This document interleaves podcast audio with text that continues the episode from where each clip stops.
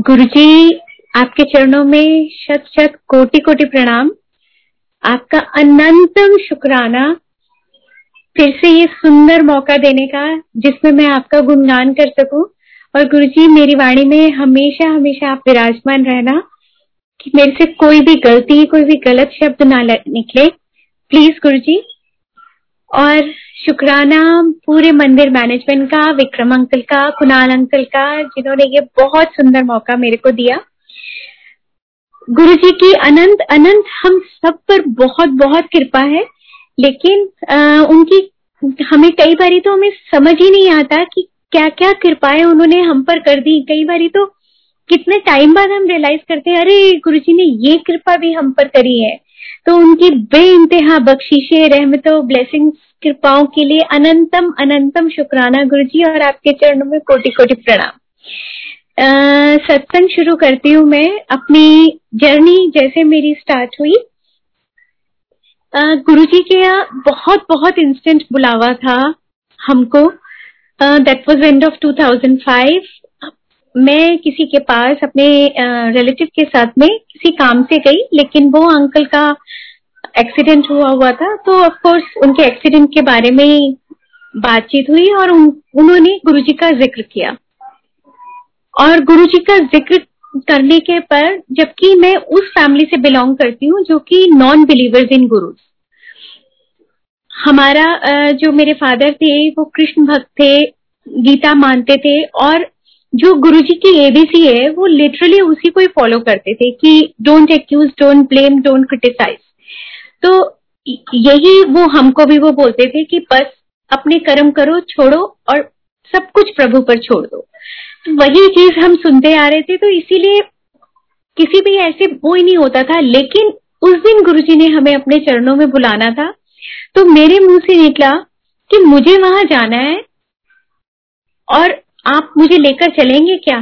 तो वो कहते, मेरा तो एक्सीडेंट हुआ है। मैंने कहा, वो कोई इश्यू नहीं है। मैंने उसी टाइम अंकल को फ़ोन किया, मैंने कहा, हमें दस मिनट में आप यहाँ पहुंचो, क्योंकि वो दस मिनट की ड्राइव पर हमारा घर था।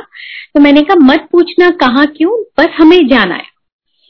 और उसके बाद में ये चार बजे मैं उन अंकल से मिल रही थी और छह बजे we were on the way to Empire State तो ये गुरु जी का बुलावा था और जब हम गुरु जी के दरबार में पहुँचे तो शब्द उस वक्त चल रहा था श्वासा दी माला नाल सिमरा में तेरा नाम। हालाँकि ये शब्द मैंने कई बार सुना था, लेकिन गुरु जी का, वो एम्पायर स्टेट का और और वो जो पूरा डिवाइन डिविनिटी जो वहाँ की थी, उससे मेरे को मालूम नहीं क्या हुआ कि मेरे वहाँ आँसू निकलने शुरू हो गए। और जब गुरुजी अपनी गद्दी पर आए, उनको प्रणाम किया, उन्होंने जो अंकल हमें लेके गए थे, क्योंकि हमारा फ़र्स्ट टाइम था, उन्होंने बोला जैसे जैसे मैं करता चाहूँगा आप वैसे वैसे करना। तो हम, जैसे उन्होंने प्रणाम किया, वैसे ही हमने किया। उसके बाद जब लंगर के लिए और वो गुरु जी का जो इलाही नूर देखकर और वो जो डिविनिटी और जो उनका अलौकिक रूप देखकर ऐसे मंत्रमुग्ध हो गई मैं कि मैं बता ही नहीं सकती कि उस वक्त क्या मेरे दिल और दिमाग की हालत थी। तो मैंने यही बोला, मैंने कहा, बस मुझे इन गुरुजी के बारे में और जानना है। तो वो अंकल का खुद का थर्ड टाइम था तो उन्होंने बोला कि मैं आपको मिलवा देता हूँ, क्योंकि वो उनको भी ओलगा आंटी मंदिर में लेकर गई थी। तो उन्होंने मुझे ओलगा आंटी से मिलवाया कि इनको गुरुजी के बारे में और जानना है, आप बताइए। तो ओलगा आंटी ने जिस तरीके से मेरे को डिस्क्राइब किया गुरुजी के बारे में it was such a beautiful narration of Guruji की मैं बता ही नहीं सकती that was following in love with Guru ji क्योंकि मंत्र मुक्त तो मैं पहले से हुई थी और जब उनके बारे में जैसे ही उन्होंने बताया वो यही था कि वो रूहानी इश्क वो अलौकिक इश्क उनसे प्यार उनका हो गया और गुरु जी ने पहले ही दिन हमसे बात की नाम पूछा पूछा क्या करते हो अंकल का पूछा ये तो सिर्फ़ गुरु जी का एक तरीका है ब्लेसिंग देने का, वो तो हमें उस दिन पता भी नहीं था। और वो सब ब्लेस वो करने का, हमारे काम को, हम उसको ब्लेस करने का। और उस वक्त मेरे मुँह से निकला कि गुरु जी बस इनको आशीर्वाद दे दीजिए। क्योंकि उस वक्त अंकल ने अपना बिज़नेस चेंज किया था और एक नहीं, दो तीन बिज़नेस चेंज किए जो फ्रूटफुल नहीं हुए। एक के बाद जो दूसरा किया, दूसरे के बाद तीसरा किया, वो फ्रूटफुल नहीं रहा तो काफ़ी हम लोग फाइनेंशियल प्रॉब्लम्स में उस टाइम निकल रहे थे। और गुरुजी ने इतने ज़ोर से बोला लाउडली दे दिता दे दिता दो बारी गुरुजी ने वो बोला। और हम बहुत प्रसन्न होकर वहाँ से आए और बस गुरुजी से जो मैंने उस वक्त में एक अरदास की थी कि गुरुजी इन्ना बख्श देना कि थोड़े को सोच ना पाए। क्योंकि उस वक्त मैंने आपको बताया कि जैसे हम फाइनेंशियल प्रॉब्लम्स में से निकल रहे थे तो मंदिर एम्पायर स्टेट इतना दूर था हमारे घर से और हम गाड़ी भी उस वक्त में तब निकाला करते थे कि जब हमारे को बहुत ज़रूरी हो। तो यही था कि वहाँ पर आने जाने के लिए इतना पेट्रोल लगेगा तो बस गुरु जी इतना बख्श देना कि आपके पास आने के लिए सोचना पड़े। यही बस मन में था कि बस अब बुलाते रहना गुरु जी और उसके बाद थोड़े दिनों बाद में हमें एक फ़ोन आता है और कहते हैं कि जी आपका फ्री पेट्रोल निकला है। बेटे ने पेट्रोल पंप से जब पेट्रोल भरवाया था तो वो गिफ्ट पाउचेस वगैरह कई बार वो भरवाते हैं कि आप ये भर दीजिए, आपका ये लकी ड्रॉ निकलेगा। लेकिन ऐसा तो कभी होता नहीं। मैंने सुन के बोला, मैंने कहा, ये ना महिंद्रा क्लब वाले बेब को बना रहे होंगे, ऐसा हो ही नहीं सकता। आप आ, ये जाने का भी वहाँ पर पेट्रोल वेस्ट करोगे। लेकिन वो सेकंड कॉल आया फिर थर्ड कॉल आया तो तब अंकल ने बोला नहीं नहीं हम जाके देखते हैं कोई बात नहीं अगर बच्चे को तीसरी बारी कॉल आ रहा है तो हम जाके देखते हैं। वो हमेशा इनकरेजिंग रहते हैं बच्चों को कभी भी उन्होंने वो नहीं वो नहीं करा डिसअपॉइंट नहीं करा बच्चों को। तो हमेशा ही उनको इनकरेजिंग रहे। तो वहाँ पर जब गए तो जो वो बोल रहे थे कि आपका 25 लीटर्स पेट्रोल फ्री निकला है तो वहाँ पर जाने के बाद पता चला वो 25 लीटर्स नहीं 75 लीटर्स पेट्रोल था जो हमें फ्री मिला।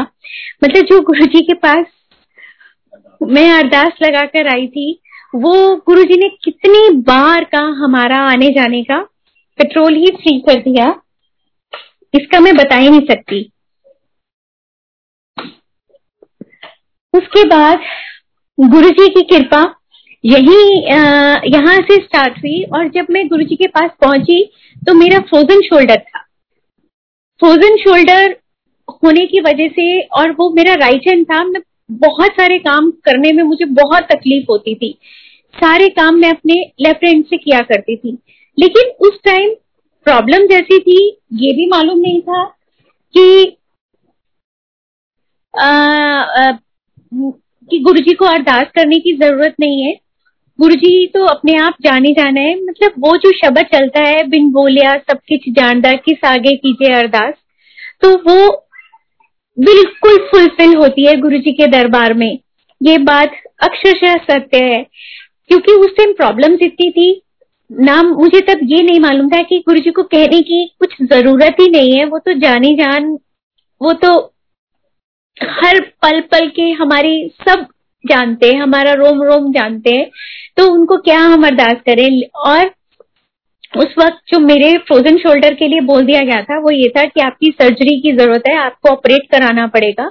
लेकिन मेरे को ये लगा कि मेरा अभी काम चल रहा है, मैं जैसे भी है, काम तो कर पा रही हूँ। तो उस टाइम पैसों को देखते हुए मैंने अवॉइड कर दिया। और गुरु जी के दरबार में जाने के बाद कब वो मेरा फ्रोजन शोल्डर बगैर कुछ अरदास किए, मैं कुछ दिनों के बाद में मैंने रियलाइज़ किया कि मैं तो फ्रोजन शोल्डर ही सारा ठीक हो गया। उसमें कोई प्रॉब्लम ही नहीं और आज तक, क्योंकि जो भी चीज़ गुरु जी की कृपा से जब वो ठीक होती है तो वो दोबारा कभी भी वो प्रॉब्लम आती नहीं। तो वो कब मेरा ठीक हो गया, मैं जान ही नहीं पाई। और जब जानी तो गुरु जी का अनंत अनंतम शुक्राना मैंने करा। उसके बाद एक बार क्या हुआ कि हम दरबार में बैठे हुए थे तो अर्थक्वेक आया। और जब वो अर्थक्वेक आया तो पता नहीं अर्थक्वेक से मैं बहुत ज़्यादा घबराती हूँ बहुत ज़्यादा पैनिकी हो जाती हूँ तो आ, लेकिन उस दिन क्योंकि गुरुजी की शरण में थे दरबार में बैठे हुए थे तो बिल्कुल भी मन नहीं घबराया बस मन से ना बड़े खुश होके मैंने ये बोला, मैंने कहा गुरु जी अगर इस वक्त मौत भी आई तो कितनी सुंदर मौत होगी ना आपके चरणों में। और मैंने, क्योंकि नजरे तो कई बार हमारी गुरु जी की उस पर ही टिकी रहती थी, उनके बस इलाही नूर देखते रहे, उनका मुख देखते रहे, हर वक्त ये आँखें। तो देखा, गुरुजी मुस्कुराए और अपना जो पाँव था वो नीचे रखा और वो अर्थक्वेक बिल्कुल शांत हो गया।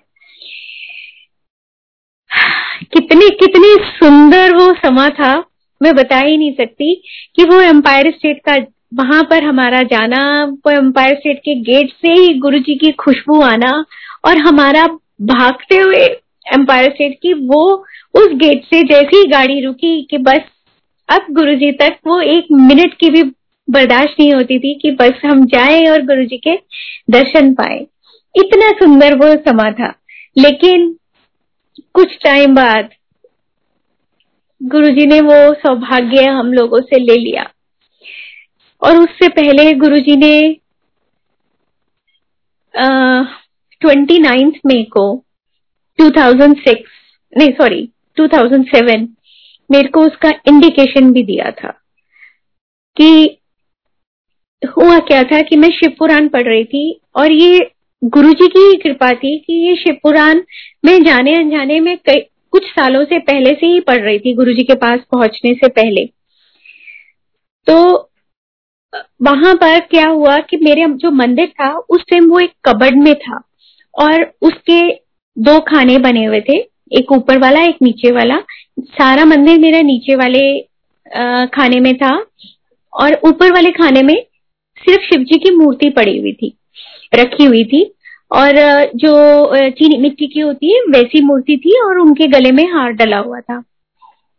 ट्वेंटी नाइन्थ मई को मैं शिव पुराण पढ़ रही थी और शाम सात बजे के आसपास की बात है, शिव एकदम से पढ़ते पढ़ते मेरे को कुछ खिसकने की आवाज़ सुनाई दी। मतलब कुछ आवाज़ हुई तो उससे पहले कि मैं, मैंने कहा मेरा सेंटेंस पूरा हो जाए तो होता है कि नज़र उठा के देखूँ। तो मेरा अभी सेंटेंस पूरा नहीं हुआ था शिव पुराण का कि वो दोबारा से खिसकने की आवाज़ आई और वो शिव मूर्ति नीचे, फर्श पर। और जो उसका माला थी, वो जाके जो नीचे वाली अलमारी में, जो नीचे वाला खाना था, जिसमें शिव परिवार भी था, उसके ऊपर जाकर, और वो शिव परिवार that was in the middle of that खाना, जो मेरा नीचे वाला उसका स्लैब था। उसके बीच में थी। अगर आप साइंटिफिकली संगत जी, सोचे तो ये इम्पॉसिबल सी चीज़ थी कि एक चीज़ जो माला जो उनके गले में डली हुई है, बगैर किसी रीजन के वो शिव मूर्ति का खिसकना और उसका फर्श पर गिरना और उसके गले की माला नीचे वाले खाने में शिव परिवार के ऊपर में जाके पड़ना। और उसके जो टुकड़े थे मूर्ति के वो टूटी भी बहुत अजीब ढंग से। मुँह के बल वो गिरी, लेकिन ना मुँह खंडित हुआ, न चेस्ट खंडित हुई, सिर्फ़ खंडित हुई नीचे के जो लेग पोर्शन और बाजू, आधी बाजू। नीचे जो खाल का शेर का मुँह था, वो भी एज इट इज़ था। और उस शिव मूर्ति के जो टुकड़े थे, वो पूरे मेरे घर में इवन बालकनी तक, जहाँ पर कोई पहुँच नहीं थी उसकी। वहाँ तक उसके टुकड़े एक पूरे घर में मेरे। कई कई जगह जाना उसका इम्पॉसिबल था। उस उस जगह तक उसके टुकड़े पहुँचे। और मुझे समझ में नहीं आया कि शिव मूर्ति इतनी इंटैक्ट और सिर्फ़ यहाँ से खंडित हुई है और उसके टुकड़े पूरे घर में कैसे? और लगा कि मेरा बड़ा बेटा अंकित ही था उस वक्त घर में। मैंने यही पूछा, मैंने कहा कि अंकित, ये हुआ तो हुआ क्या? और हुआ कैसे? ये समझ से पा रहे हैं और गुरु जी का ये बहुत कोई बड़ा इंडिकेशन है। कुछ तो होने वाला है हमारे ऊपर, या तो कोई विपदा आने वाली है, या कोई विपदा हमारे गुरु जी ने बचाई है। मैं कहा, ये मुझे समझ में नहीं आ रहा।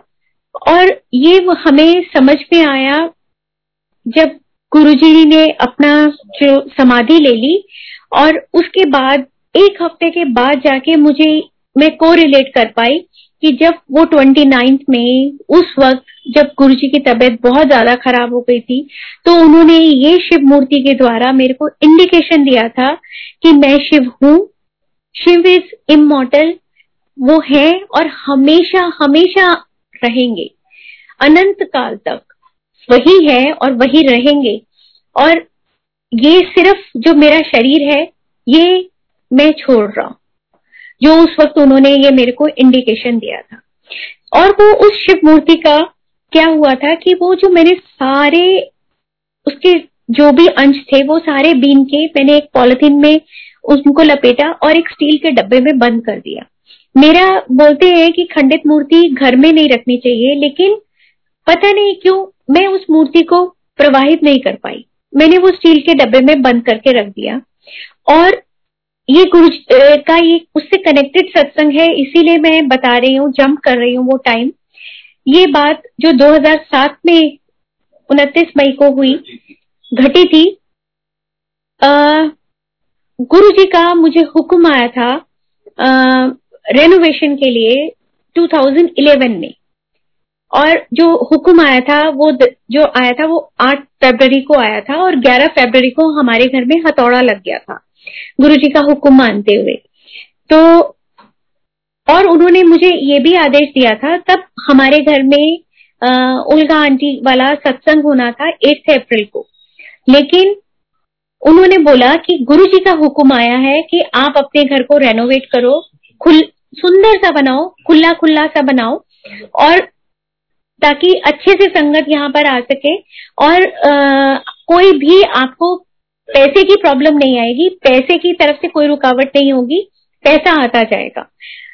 लेकिन संगत जी, हैरानी की बात थी कि जो भी उस वक्त में कॉन्ट्रैक्टर हमारे घर में आके बात करता था, वो इतना कम कोट करता था कि हम हैरान हो जाते थे।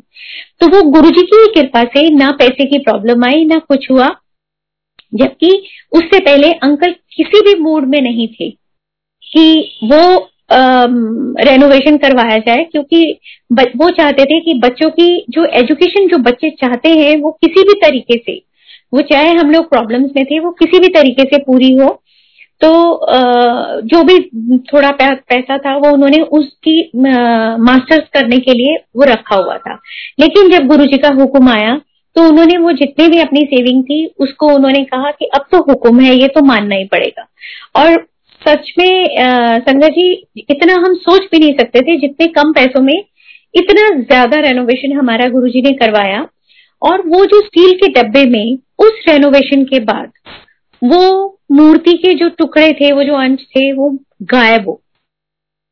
डब्बे में वो जो बाकी सामान पड़ा था, मेरा, वो स्टील के डब्बे में वो बाकी रह गया, लेकिन वो उसके बाद में वो मूर्ति, मुझे खंडित मूर्ति नहीं मिली। इसीलिए ये सत्संग जो इतने 2007 का, जो 2011 में जंप करने के बाद हुआ, वो मैं आपको बता रही हूँ कि ये गुरु जी का क्या मर्ज़ी थी, ये मैं आज भी नहीं समझ पाई। बस सिर झुका के उनके चरणों में वंदना है कि जो भी उन्होंने करा, वो उनकी मर्ज़ी, उनके आगे हम नतमस्तक। उनके चरणों में हमारा हर तरफ़ से, अपनी तरफ़ से सरेंडर हमें नहीं मालूम। गुरु जी कि हमारा अभी भी कुछ सरेंडर बाकी है या नहीं, अपनी तरफ़ से हम लोगों का पूरा सरेंडर हो चुका। बस, लेकिन फिर भी पता नहीं कहाँ हम गलतियाँ करते होंगे, कहाँ हमारी बातें रह जाती होंगी, हम नहीं जानते। उसके बाद में, मैं आपको बताऊँ, ये गुरु जी की खैर होते हुए की ही बात है। 2006 में क्या हुआ कि जो मेरा छोटा बेटा है, उसका चाइल्डहुड ड्रीम था पायलट बनने का, और वो बनना चाहता था, लेकिन जैसे मैंने पहले बताया कि हम लोग इतने फाइनेंशियल प्रॉब्लम्स में थे कि हम सोच भी नहीं सकते थे कि इतनी प्रॉब्लम्स में वो बच्चा सोच कैसे सकता है कि हम उसको पायलट का कमर्शियल पायलट का कोर्स करवा पाएँगे। तो उसके बच्चों की इतना सरेंडर था या इतना उनका फेथ था इमेंस फेथ था गुरु जी के ऊपर तो वो बोले, मम्मा, आप नहीं करवाओगे ये गुरु जी करवाएँगे। और उसकी चाहे चलती होगी अरदास गुरु जी के आगे। एक दिन मैं एम्पायर स्टेट में ही बैठी हुई हूँ और गुरु जी ने मेरे को दिखाया कि छोटे बेटे ऋषभ का हाथ उन्होंने एक अंकल के हाथ में पकड़ाया और बोला लेफ़्ट पढ़ एनु पायलट बना दे। और उन अंकल को, भाटिया अंकल को गुरुजी ने फिजिकली ये बात बोली। ये बात जबकि गुरुजी ने महासमाधि ले ली थी, उसके हमें चार पाँच साल बाद जाके ये बात पता चली कि गुरुजी ने उनको फिजिकली वे फॉर्म में बोली थी, जो मुझे विजन में दिखाया। और उसके बाद में, अब चूँकि पैसों का काम तो कुछ पैसों से ही होता है, एक, जब हमारा बहुत अच्छा टाइम चल रहा था तो अंकल ने एक फ्रेंडली लोन अपने फ्रेंड को दिया था और वो काफ़ी प्रॉब्लम में था तो बहुत ज़्यादा सॉफ्ट हार्टेड है अंकल तो उन्होंने ये बोला कि कोई बात नहीं, आप मेरे इन पैसों के टेंशन मत लो, आप जब आपके पास में होगा कंफर्टेबल आप तब दे देना, आप जो आपको परेशान कर रहे हैं, जो भी आपके ऊपर ज़्यादा प्रॉब्लम्स हैं, आप पहले उनको सॉल्व कर लो। लेकिन उसकी प्रॉब्लम शायद बढ़ते बढ़ते बहुत बढ़ गई, और वो कब इंडिया छोड़ के चला गया, हमें मालूम ही नहीं पड़ा। और उसके बाद जब अपने ऊपर हमारे प्रॉब्लम्स आई तो हमने उसे ढूंढना शुरू किया, लेकिन अब वो कहाँ मिलता? हमें पता ही नहीं था वो कहाँ है। वो तो इंडिया छोड़ के जा चुका था। और कोई कांटेक्ट नंबर नहीं हमारे पास। लेकिन जब हम गुरुजी के पास पहुँचे, कुछ महीनों के बाद ही उसका मुझे फ़ोन आता है, आशु, पहचाना मैं कौन बोल रहा हूँ? मैंने कहा, जी, आवाज़ ऐसे लगता है कि मैंने आपसे बात की हुई है, जानी पहचानी आवाज़ है, लेकिन मैं पहचान नहीं पा रही।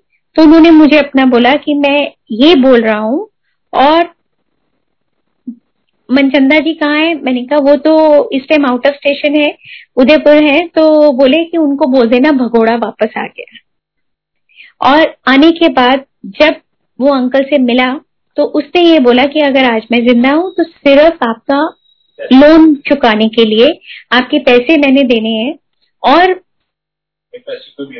कोई ऐसी बीमारी नहीं है मेरे को जो मुझे ना हो। तो उसके बाद में ये देखो कि गुरु जी ने खैर उस बंदे को भी दर्शन दिए उसका भी कल्याण हुआ और वो कब हमारे पैसे देखे? अगले दिन वो कहाँ गायब हो गया? अंकल उसको फ़ोन करते रह गए।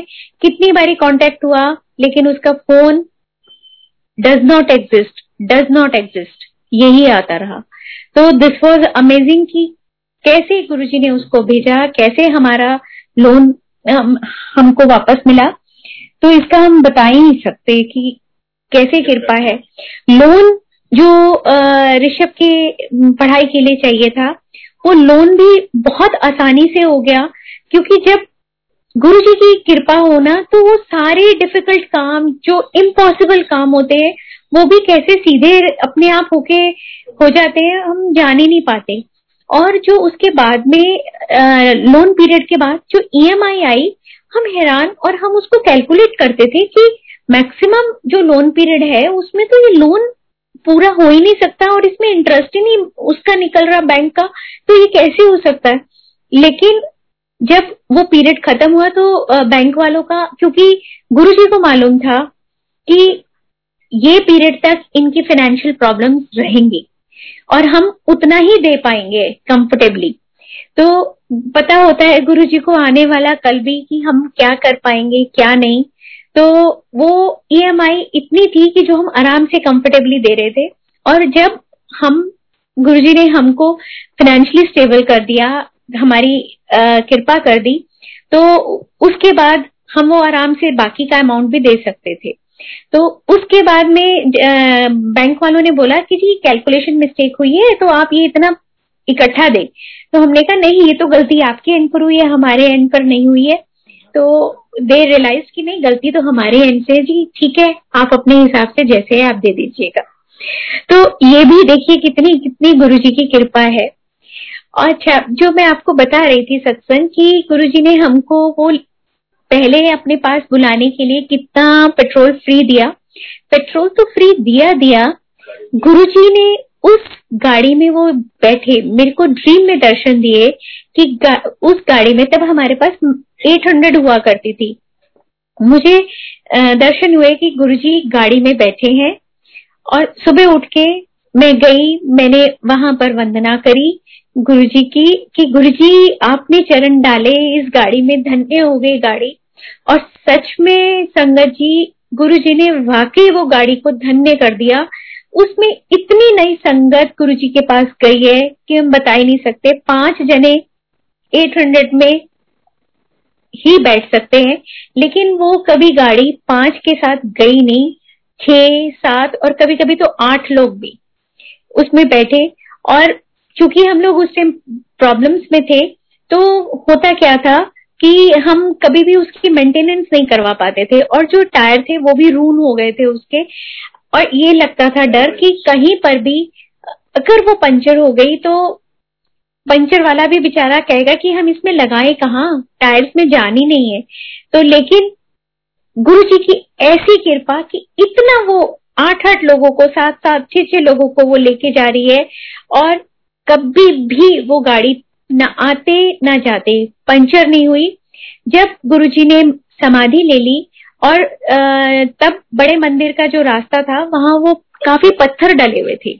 और काफ़ी पथरीला सा था, उसके ऊपर मिट्टी डली हुई थी, तब ऐसी सड़क नहीं थी जैसी अब है।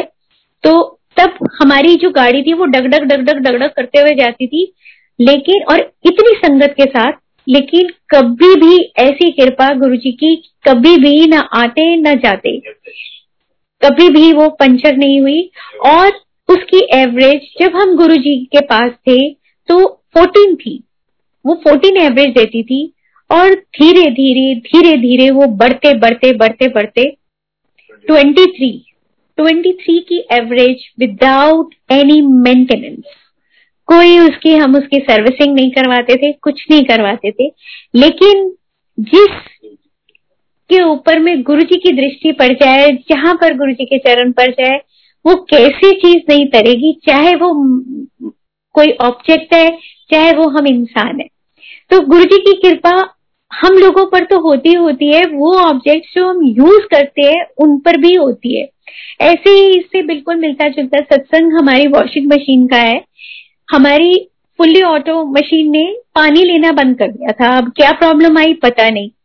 और आ, हमारे को उस टाइम कोई आ, क्या करते थे कि बाल्टियों से हम पानी डाल देते थे और उसके बाद में वो प्रॉपर चलती थी।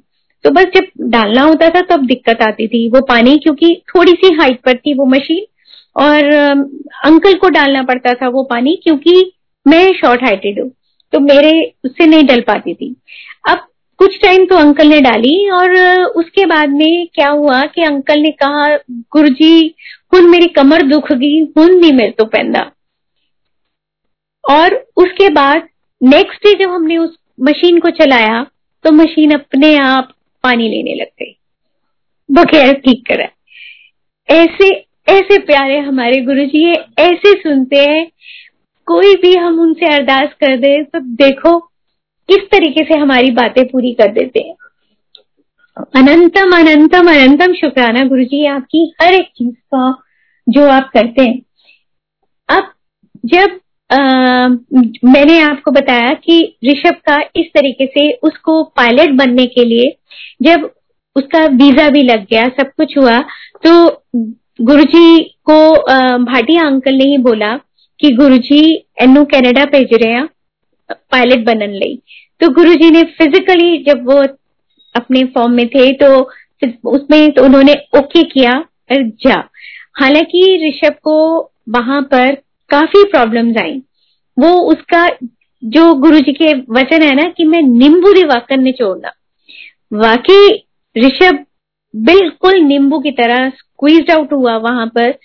उसका वर्क परमिट वहाँ पर कैंसिल हो गया। और उस वर्क कैंसिल वर्क परमिट के दौरान उसने एक, क्योंकि उसका एक स्कूल जिसमें उसका एडमिशन हुआ था, वहाँ पर हम पूरी फ़ीस भर चुके थे, वो क्लोज हो गया। ना हमें फ़ीस वापस मिली, ना कुछ, ना इसका कोर्स कंप्लीट हुआ। उसके बाद इस बच्चे ने अपने वहाँ पर खुद से काम कर करके कर करके पैसे जमा करे न्यू स्कूल में एडमिशन लिया। जब तक उसने न्यू स्कूल में एडमिशन लिया, इसका वर्क परमिट कैंसिल हो गया और इसको इन अ शॉर्ट वाइल इसको नोटिस आ गया कि लीव कैनेडा एट वंस अब अगर ये उस वक्त वापस आता है तो ना ये पूरा पायलट बना, जो इसके पैसे जमा हुए थे, जो वो सारी ये फ़ीस में भर चुका तो कहीं पर भी इसकी स्टैंडिंग नहीं होती। और इसने वहाँ पर जाके जितने भी वकील थे, उन सबसे पूछा कि अब मैं क्या करूँ? तो उन्होंने बोला कि ऋषभ, तुम्हें कनाडा छोड़ना ही पड़ेगा। तो उसने यही बोला कि नहीं मेरे गुरुजी के ऊपर मुझे पूरा फेथ है वही करेंगे। और इसने वो केस फाइट किया मतलब अरदास करी आ, कुछ इसके आ, जो हम इंडियन भाषा में बोलते हैं चलान वहाँ पे बोलते हैं टिकट वो भी इसको मिले। उसके लिए इसने वहाँ पर फाइट भी किया और गुरु जी की ही कृपा थी गुरु जी की ही मेहर थी कि जिसने ये जीता भी और इसका वर्क परमिट भी आया। वो जो सब लोग बोलते थे कि किसी भी कीमत पर ऋषभ अब तेरे को छोड़ना ही पड़ेगा कनाडा तो ये बोलता था गुरुजी मेरे वकील भी आप जज भी आप एडमिनिस्ट्रेटर भी आप सब कुछ करने वाले आप। अब मेरे पास और कोई नहीं सिर्फ़ आप हो अब आपकी जो मर्ज़ी, मैं उसमें राज़ी। गुरु जी ने सारे काम कराए और उसके बाद इसने बहुत फ्लाइंग इतने अच्छे मार्क्स के साथ में अपना पायलट का कोर्स कंप्लीट किया और इस वक्त वो गुरुजी की ही कृपा है कि वो बच्चा पूरा अपना पायलट बन के अपने जहाज़ उड़ा रहा है। ये जब भी वो होता था तो होता था कि इतने साल हो गए बच्चे को गए हुए अभी तक वो पायलट नहीं बना अभी तक पायलट नहीं बना। तो मेरे को हमेशा यही लगता था कि शायद वो पीरियड गुरुजी वो जानते थे। कि उसके उड़ाने के लिए शायद अच्छा नहीं होगा। तभी गुरुजी ने उसको दूसरे कामों में उलझाए रखा। जैसे मेरे को यही लगता था कि जैसे पायलन आंटी का है कि दस साल गुरुजी ने उनको ग्राउंडेड रखा था तो मुझे भी यही लगता था कि शायद इसका वो पीरियड सही नहीं है, इसीलिए। तो जब हमने सब कुछ छोड़ दिया, भेजने वाले वो, जब उन्होंने ओके कर दिया तो यही था कि आज नहीं तो कल वो बनेगा तो ज़रूर, वो पायलट टाइम ज़रूर लगाया, लेकिन गुरुजी ने पूरा फुल फ्लेज पायलट बना दिया। आगे भी गुरुजी उस बच्चे पर दोनों बच्चों पर अपनी कृपा हमेशा हमेशा बनाए रखना। खैर, अब तो गुरुजी चार बच्चे हो गए मेरे, दोनों की वाइफ भी आ गई। तो चारों बच्चों पर अपनी कृपा बनाए रखना।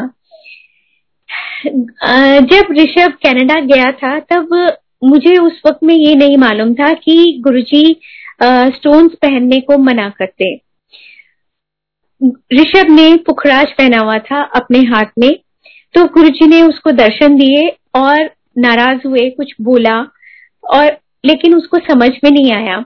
तो उसने ना मेरे को अगले दिन सुबह फ़ोन किया कि मम्मा, गुरुजी आए थे, वो कुछ गुस्सा कर रहे थे, नाराज़ हो रहे थे, कुछ रिंका बोल रहे थे, मुझे लेकिन समझ नहीं आया, आज आप गुरुजी के पास जाओगे तो गुरुजी से पूछना। जब मैं दरबार पहुँची तो उस दिन भी थर्सडे का ही दिन था, मैंने माथा टेका और माथा टेक के मैं दरबार में आगे वाली रो में बैठी हुई थी। मेरे, उस वक्त में मैंने भी मोती पहना हुआ था अपने राइट हैंड में। और एक आंटी मेरे लेफ़्ट में बैठी हुई थी और उसके बाद में एक और आंटी मंजूपाल आंटी वो मेरे लेफ़्ट टू लेफ़्ट मतलब एक आंटी बीच में और फिर मंजू आंटी बैठी हुई और संजय जी, आपको मालूम है कि कोई भी चलते हुए मतलब दरबार में जब चल रहे हो शब्द तो कोई नहीं बात करता। उस वक्त में वहाँ पर बैठने के बाद मैंने गुरुजी को अरदास की कि Guruji Rishabh is not very much clear about the ring please give him clear message what to do about that बस इन्हीं शब्दों में मैंने अरदास करी। तो अभी मेरे को ये अरदास किए हुए ट्वेंटी सेकेंड ही हुए होंगे कि मंजूपाल आंटी ने उन आंटी को क्रॉस करके मेरा हाथ पकड़ा, ज़ोर से ड्रैग किया और बोला कि ला इनो आके पाइया अंगूठियाँ तेनू नहीं पता गुरु बिल्कुल नहीं पसंद है गया संगत जी, मेरा उनकी तरफ़ लेफ़्ट हैंड था। लेफ़्ट हैंड में मैंने कोई रिंग ऐसी नहीं डाली हुई थी। और जो मोती था वो मेरे राइट हैंड में था, जो विजिबल नहीं था। वो सिर्फ़ और सिर्फ़ गुरु जी के शब्द थे, जो वो मंजू आंटी के मुँह से निकले। और चलते हुए शब्द जब दरबार में है और उस बीच में उन्होंने वो मुझे मैसेज दिया और वो मैसेज पाते ही मैं कंट्रोल ही नहीं कर पाई। मेरा रोना इतनी ज़ोर से छूटा कि गुरुजी, अभी तो मैंने अरदास आपको करे हुए बीस सेकंड भी नहीं हुए और आपने मुझे इतनी जल्दी जवाब दे दिया। तो इतने प्यारे हमारे गुरुजी हैं कि वो कोई भी हम जाने अनजाने गलती कर रहे होते हैं तो कैसे हमारी गलतियाँ भी सुधार देते हैं। मैंने भी अपना उस वक्त जो भी मैंने मोती पहना हुआ था, वो भी उतारा और ऋषभ को बोला कि बेटा निकाल दे। उसके बाद आ,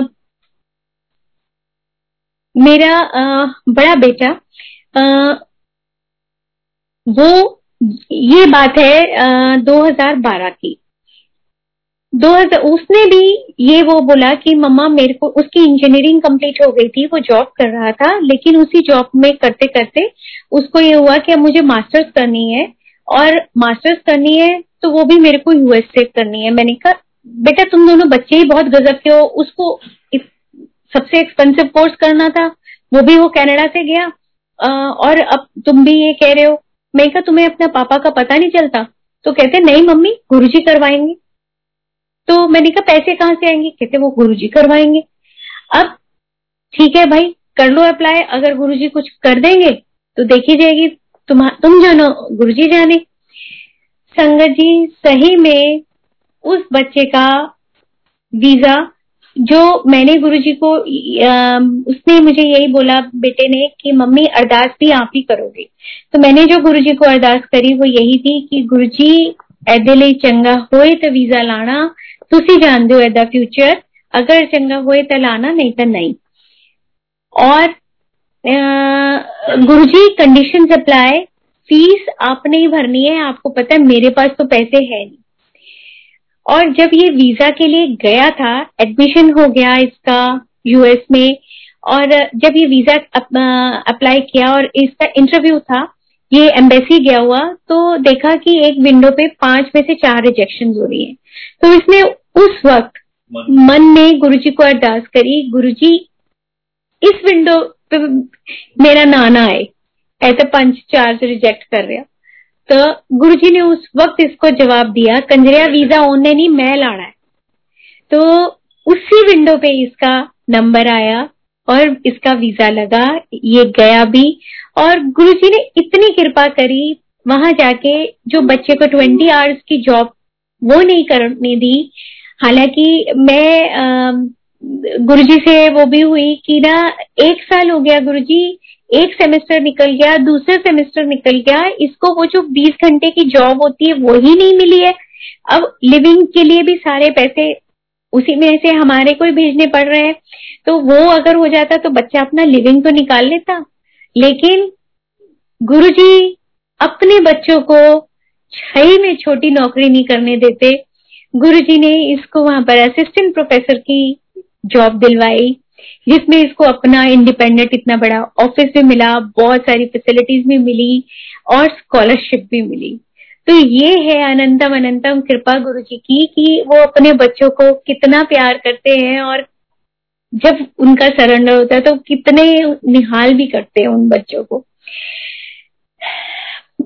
गुरु जी संजय जी, जब हम गुरु जी के पास आई आए थे मतलब 2006 की बात है। आ, हमको आ, एक साल हो गया था आते हुए। तो उसी वक्त मेरे जो ब्रदर इन लॉ है मेरी चार सिस्टर इन लॉज हैं तो जो मेरे सबसे बड़े ब्रदर इन लॉ उनको माउथ कैंसर हुआ। और साइमल्टेनियसली जो मेरी सेकेंड नंबर वाली सिस्टर इन लॉ है उसको हार्ट अटैक हुआ। तो दोनों आ, के लिए मैंने गुरुजी को अरदास करी। दोनों का ही बहुत जल्दी रिकवरी भी हो गई ऑपरेशन उनका माउथ कैंसर उनका बिल्कुल ठीक हो गया सब कुछ। लेकिन तब मुझे मैं ये श्योर नहीं थी कि ये गुरु जी की कृपा है या वैसे। हम उस चीज़ को उस टाइम तक कोरिलेट नहीं कर पाए थे। लेकिन 2015 में वही मेरे जो ब्रदर इन लॉ है उनको मैसिव हार्ट अटैक हुआ। आ, तो उस वक्त में मैंने जो गुरु जी को अरदास की कि गुरु जी कृपा करना तो गुरु जी का उस वक्त मुझे जवाब आया। मैं दस साल पहले दे चुके हैं। उस टाइम मैंने रियलाइज़ किया कि उस वक्त भी वो हमारे गुरु जी की अनंतम कृपा थी उनके ऊपर, जो उन्होंने उनको उस वक्त लाइफ दी थी। तो जब बस ये जवाब मेरे लिए काफ़ी था एंड एज ए रिज़ल्ट वही हुआ। ही इज़ नो मोर और जो मेरी सिस्टर लॉ थी वो भी बिल्कुल ठीक उनके ऊपर में भी गुरुजी ने अपनी पूरी पूरी कृपा करी। आ, ये तो बड़े सीरियस सीरियस जैसे सत्संग हो गए। तो आपको एक चुलबुला सा सत्संग सुनाती हूँ। जब हम गुरु जी के पास जाना शुरू हुए थे तो जैसे जैसे हमारा कनेक्शन बढ़ता गया तो होता क्या था कि जो गुरु जी के स्वरूप लगे हुए थे तो हर वक्त मैं उनको देखती रहती थी और मन ही मन बातें करती रहती थी गुरु जी से। तो गुरु जी उन मतलब रिस्पॉन्ड भी किया करते थे। कभी गुरु जी के हाथ हिलते थे, कभी आईज हिलती थी, कभी लिप्स हिलते थे। तो मैं अंकल को बोलती थी, देखो, अभी गुरुजी ने ये किया, अभी गुरुजी ने वो किया। तो अंकल को यही लगता था कि मेरे को शायद ऑप्टिकल इल्यूजन होते हैं। ऐसा कुछ करते नहीं है। तो एक दिन वो किसी दूसरे रूम में जाके गुरुजी के स्वरूप के आगे ऐसे ही मेरी शिकायत कर रहे थे कि, गुरुजी ए झूठ बोल दिया ना तुम कर दे कुछ नहीं ना अपने मनो बना दिया ना गला तो गुरुजी लिफ्टेड इज़ आईब्रो ये हिल गए कि बोले, गुरुजी तुसी किता?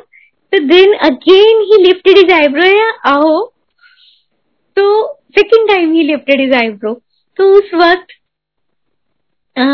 थोड़ी देर बाद अंकल आए और मेरे को बोलते, तुम जो बोलती हो ना गुरु जी ने ये किया, वो किया तो वो सच होता है। मैं मैं उस वक्त तो समझ ही नहीं पाई। ये बात उन्होंने मुझे बाद में कमिट करी कि मैं ऐसे तुम्हारी शिकायत कर रहा था गुरुजी से तो गुरुजी डिड दैट तो सही में जो वचन है गुरु जी के कि मेरे स्वरूप को फ़ोटो ना जानो। ओ, मैं खुद हाँ। तो सच में जब हम उनसे कनेक्टेड हो जाते हैं, दिल से तो गुरु जी हमें क्या नहीं अपने स्वरूप में ही नजारे दिखा देते हैं।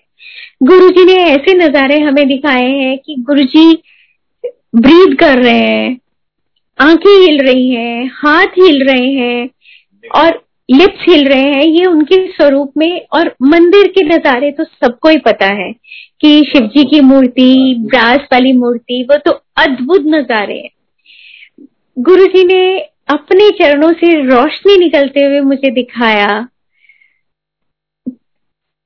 और उस वक्त तो मैं बिल्कुल ही मतलब लिटरली बहुत बहुत ज़्यादा, जैसे आप कोई भी ऐसा नज़ारा जब देख लेते हो तो थोड़ा सा पागलपन सा सवार हो जाता है। मैं बहुत रोई थी। गुरु जी ने अपने मस्तक में शिवलिंग के दर्शन शिव जी के दर्शन ऐसे भी नजारे दिखाए हैं। तो क्या क्या नाम हम उनका बखान करें। कितना गुणगान करे, वो भी कम है हमारे पास। तो वो इतने सुंदर शब्द ही नहीं हमें मिल पाते कि जो हम उनका व्याख्यान कर पाए और उनका शुक्राना कर पाए। गुरु जी के बहुत सारे सत्संग जो गुरु जी का ही ब्लेस किया हुआ सत्संग होते हैं उन्हीं में उनके हमारे को बहुत सारे आ, सुनने को देखने को महसूस करने को वो चीज़ें हमें मिलती हैं। थोड़ी सी आ, मैं स्टबन कह लो या अजीब सी कि मैं गुरु जी के बहुत परेशान करती हूँ कि जब भी सत्संग होता है कि गुरु जी आपने आना है गुरु जी आपने आना है। और मुझे बताना है आप आए हो। आप मेरे को मालूम पड़ना चाहिए आपकी प्रेजेंस मुझे पता चलना चाहिए गुरु जी प्रेजेंस तो पहले सत्संग में जो गुरु जी ने वो किया वो आ, हमारे यहाँ जो पहला सत्संग हुआ था दैट वाज 2000 11 दिसंबर 2009 तो उस वक्त में मैंने तीन दिए। एक तो बीच में जोत जल रही थी एक और टेबल के चार कॉर्नर्स में एक जगह कड़ा प्रसाद था और बाकी तीन जगह डेकोरेटिव दिए थे। और वो जल रहे थे। वो दिवाली टाइप दिए थे। थोड़े उससे डिफरेंट बहुत सुंदर वो जल रहे थे। और आ, हम जो गुरुजी के आने की तैयारियाँ कर रहे थे तो बार बार हमारे मुँह से ये नहीं निकलता था कि गुरुजी आ रहे हैं शिव जी आ रहे हैं शिव जी आ रहे हैं ये निकलता था। तो आ, क्या हुआ संगत जी जब तब दो आरतियाँ हुआ करती थी, एक शिव जी की आरती और एक गुरु जी की आरती, उस वक्त पर। हमने प्लेलिस्ट बनाई, उसको दसों बार चेक कर लिया और दो आरतियाँ पहले शिव जी की, फिर गुरु जी की। लेकिन जब शब्द चले, आरती चली तो जो सेकंड आरती भी हुई, वो जय शिव ओंकारा। गुरुजी वाली आरती नहीं चली। मैं हकी बक्की सी अपने बेटे को देखा और मैंने उससे इशारे से पूछा कि क्या हो गया? क्या मिस्टेक हो गई? तो ही लिफ्टेड इज़ शोल्डर और कहा कि पता नहीं, अब गुरुजी की मर्ज़ी। तो उसके बाद में गुरुजी ने मुझे जवाब दिया, तू तो कहती सीगी ना, शिवजी आ रहे हैं। बार बार ऐ कहती सी ना, शिवजी आ रहे हैं, शिवजी आ रहे तो गुरु की आरती किदा चलती और संगत जी, जब दो तीन दिन के बाद हम दरबार उठाने लगे तो उस टाइम वो पहली, पहला सत्संग था तो बेवकूफ़ी भी थी, हमने आज्ञा भी नहीं ली गुरु जी से दरबार उठाने की। और क्या हुआ कि एक दिया तो थोड़ा सा मुश्किल से निकल गया। एक दूसरा दिया, वो और ज़्यादा मुश्किल से निकला, लेकिन जो तीसरा दिया था वो बिल्कुल भी ना निकले। अब वो मेरे जो टेबल था, उस पर आइवरी वर्क हुआ हुआ था और उसके ऊपर में क्योंकि उसका आइवरी वर्क ना दिखे, इसलिए मैंने उसके ऊपर में पहले दो तीन कपड़ों की मतलब कपड़ों की लेयर्स थी और उसके ऊपर में मेरा टेबल क्लॉथ था। अब संगत जी, ये कॉमन सेंस है कि अगर कोई भी चीज़ चिपक गई है तो अगर आप वो कपड़ा खींचेंगे तो वो निकल जानी चाहिए। लेकिन वो ना कपड़ा खींचने पे वो दिया निकले, ना ही उसके बाद में हम बुद्धू, हम नालायक, हम अनजान, हमने उसके ऊपर में वो हथौड़ी, खुरपी, चाकू, वो सब लगाए। लेकिन कमाल देखिए गुरु जी का कि ना तो वो दिया टूटे, ना ही वो निकले। उसके बाद अंकल को स्ट्राइक किया कि, ओह, ये तो हमारी बहुत बड़ी गलती है ये तो गुरु जी की शक्ति है जो स्थापित है। तो फिर उस वक्त उन्होंने गुरु जी से अपनी गलती की माफ़ी मांगी बहुत ज़्यादा अपोलोजाइज किया। उसके बाद जैसे एक हम खाली कप उठाते हैं टेबल से वो दिया बिल्कुल वैसे ही निकल गया। आज भी हमारे उस टेबल पर जैसे एम्पायर स्टेट में आ, वो चेस्टर पर गुरुजी के बैठने के निशान है वैसे ही निशान हमारे उन दो दियों के हैं एक का हल्का और एक का काफ़ी गहरा। वो निशान आज भी गुरु जी के मौजूद है क्योंकि वो गुरु जी की शक्ति थी जो वहाँ पर वो स्थापित हुई थी विराजमान हुई थी।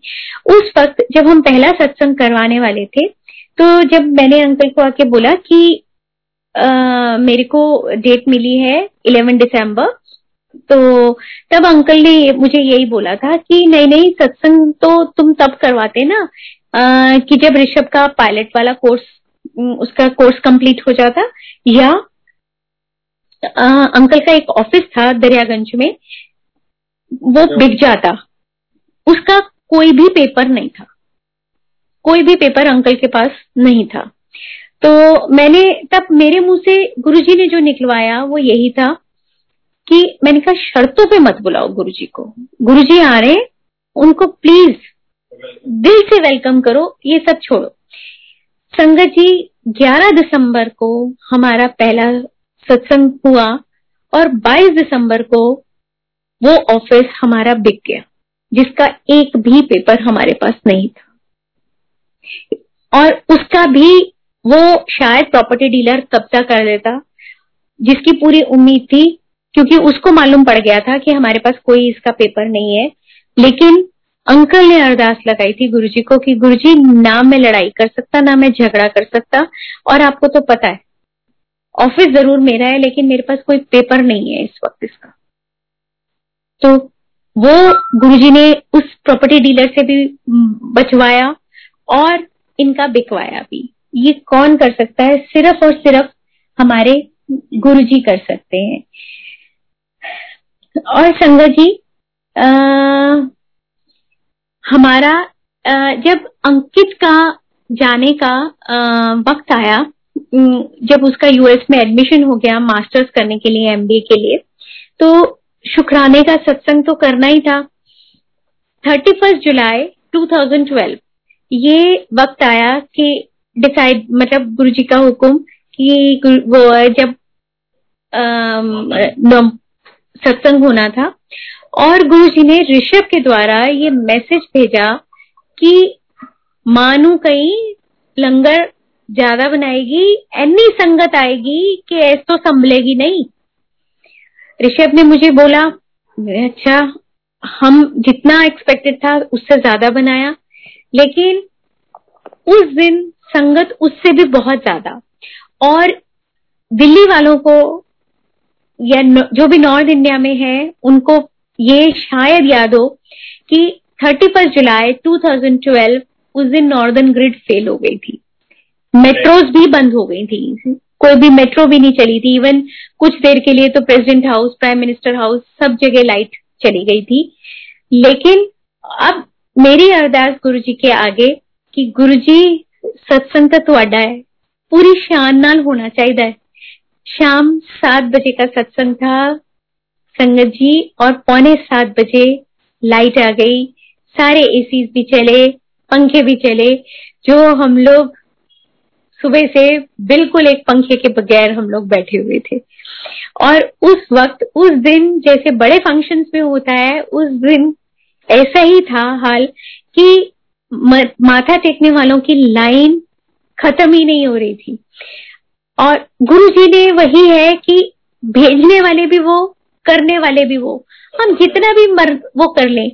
बढ़ाया उस दिन लंगर, गुरु जी ने उसको पूरा डिवाइन अमृत वो कर दिया। वो बढ़ता गया बढ़ता गया। जबकि मेरा मन दुख दुख हो रहा था कि सबको पहले मैंडेटरी मिल जाए रिफिल मत करो एक्स्ट्रा मत दो। लेकिन हमारी इतनी प्यारे सेवादार, इतनी प्यारी संगत वो बोलते हैं जब गुरु जी बैठे हैं तो आंटी सबको भरपूर मिलेगा और कोई कमी नहीं आएगी।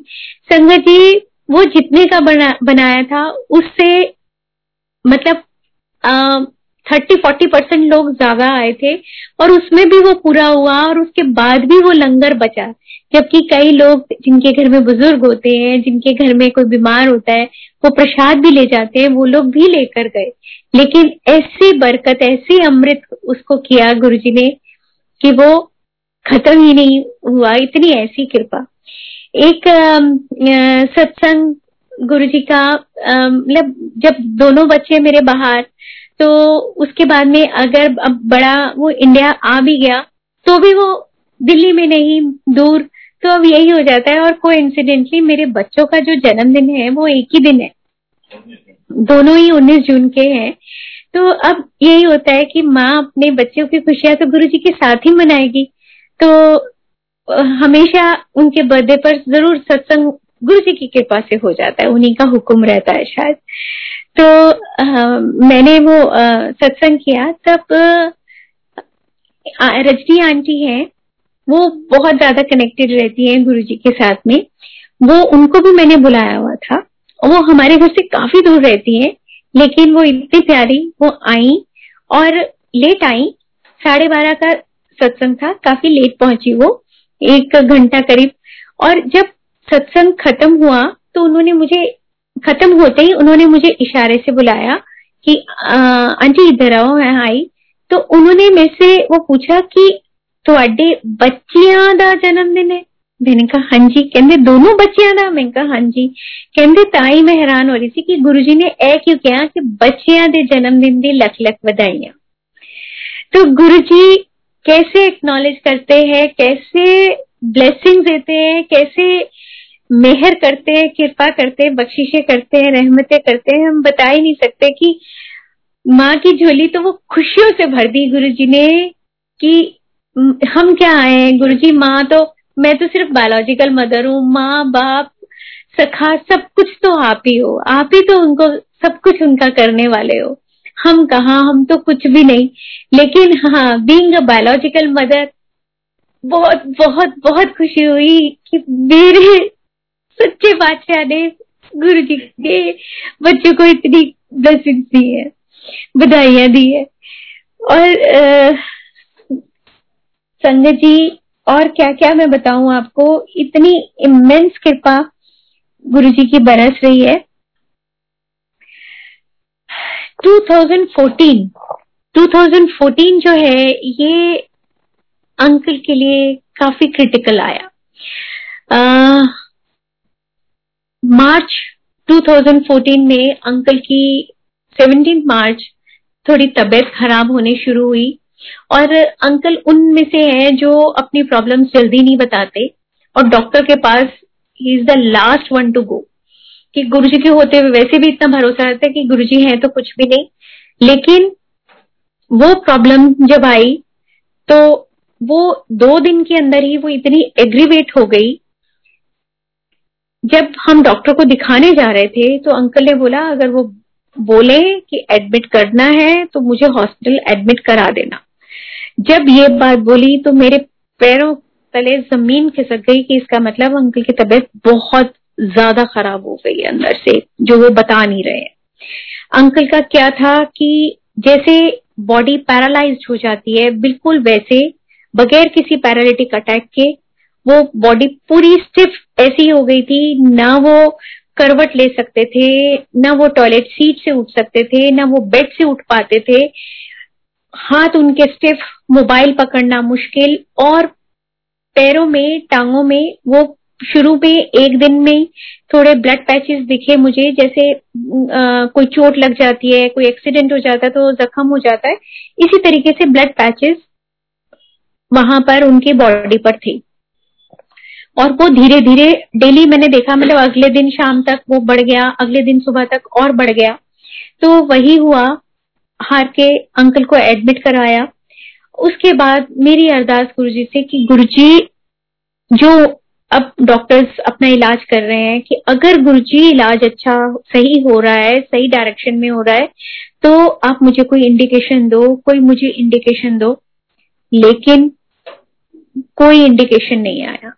हाँ उससे पहले एक मैं बात बताना भूल गई कि आ, ये होली का दिन था सेवनटीन मार्च हम सुबह गुरुजी मंदिर गए माथा टेकने तो मैंने देखा गुरुजी स्माइल नहीं कर रहे। उस वक्त जब मैंने आज्ञा भी ली तभी भी मैंने देखा गुरुजी स्माइल नहीं कर रहे। मन अंदर से बहुत परेशान हो गया था कि गुरुजी स्माइल क्यों नहीं कर रहे। लेकिन उसके बाद जब अंकल का ये हाल वो आ, होता गया तो समझ में आ गया कि इसीलिए गुरुजी का वो इंडिकेशन था कि ये प्रॉब्लम आ रही है। जो मुझे बाद में ऑफकोर्स रियलाइज़ हुआ कि इस यही वजह थी कि गुरुजी उस दिन स्माइल नहीं कर रहे थे। उसके बाद आ, वो लेकिन आ, अंकल की प्रॉब्लम बढ़ती गई दवाइयाँ बढ़ती गई लेकिन वो प्रॉब्लम ना गुरुजी का कोई इंडिकेशन आया। संगत बहुत आती रही हॉस्पिटल इनको प्रसाद खिलाती रही लेकिन हालत जस की तस। उसके बाद आ, मेरे को गुरुजी ने दिखाना था, सुनवाना था कि यहाँ पर वो डॉक्टर सही नहीं है, वो सिर्फ़ और सिर्फ़ पैसे खा रहे हैं। वो गुरुजी ने मुझे सुनवा दिया और मैं ज़बरदस्ती अंकल की वहाँ से छुट्टी करवा कर घर लेकर आई। और उसके बाद नवीन अंकल और विजय अंकल, जो हमारी गुरुजी की संगत, इतनी प्यारी पुरानी संगत है, उन्होंने मेरे को बोला कि आशु वहाँ पर हम तुम्हें एक डॉक्टर के पास लेके जा रहे हैं, जहाँ पर उम्मीद है डायग्नोज सही हो जाएगा।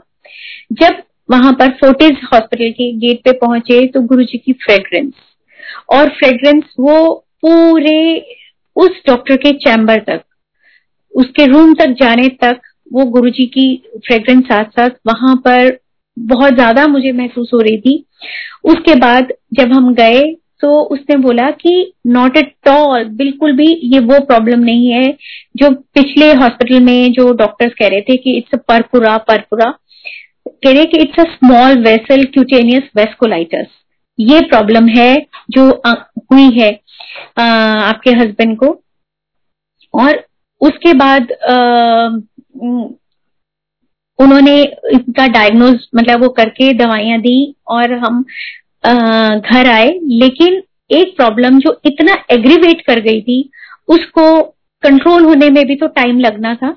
तो और वो डॉक्टर इतना स्वीट कि उसने हमारा, उसका ये बोला कि एक्चुअली में आपका इलाज यहाँ पर हॉस्पिटल में एडमिट होके होना चाहिए था, लेकिन आप इतना टॉर्चर पहले ही सह चुके हैं तो इसलिए हम आपका इलाज घर से करेंगे।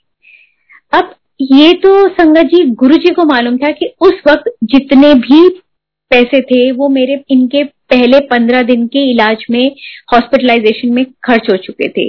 और उस वक्त दोनों बच्चे बाहर, बड़ा यूएस छोटा कनाडा और दोनों की प्रॉब्लम्स ऐसी थी कि वो नहीं आ सकते थे, क्योंकि छोटा उसका पासपोर्ट रिन्यूअल के लिए गया हुआ था और बड़े की मास्टर्स की फाइनल बिल्कुल सिर पर उसने बोला, मम्मा, मैं एक हफ़्ते के लिए आ जाता हूँ।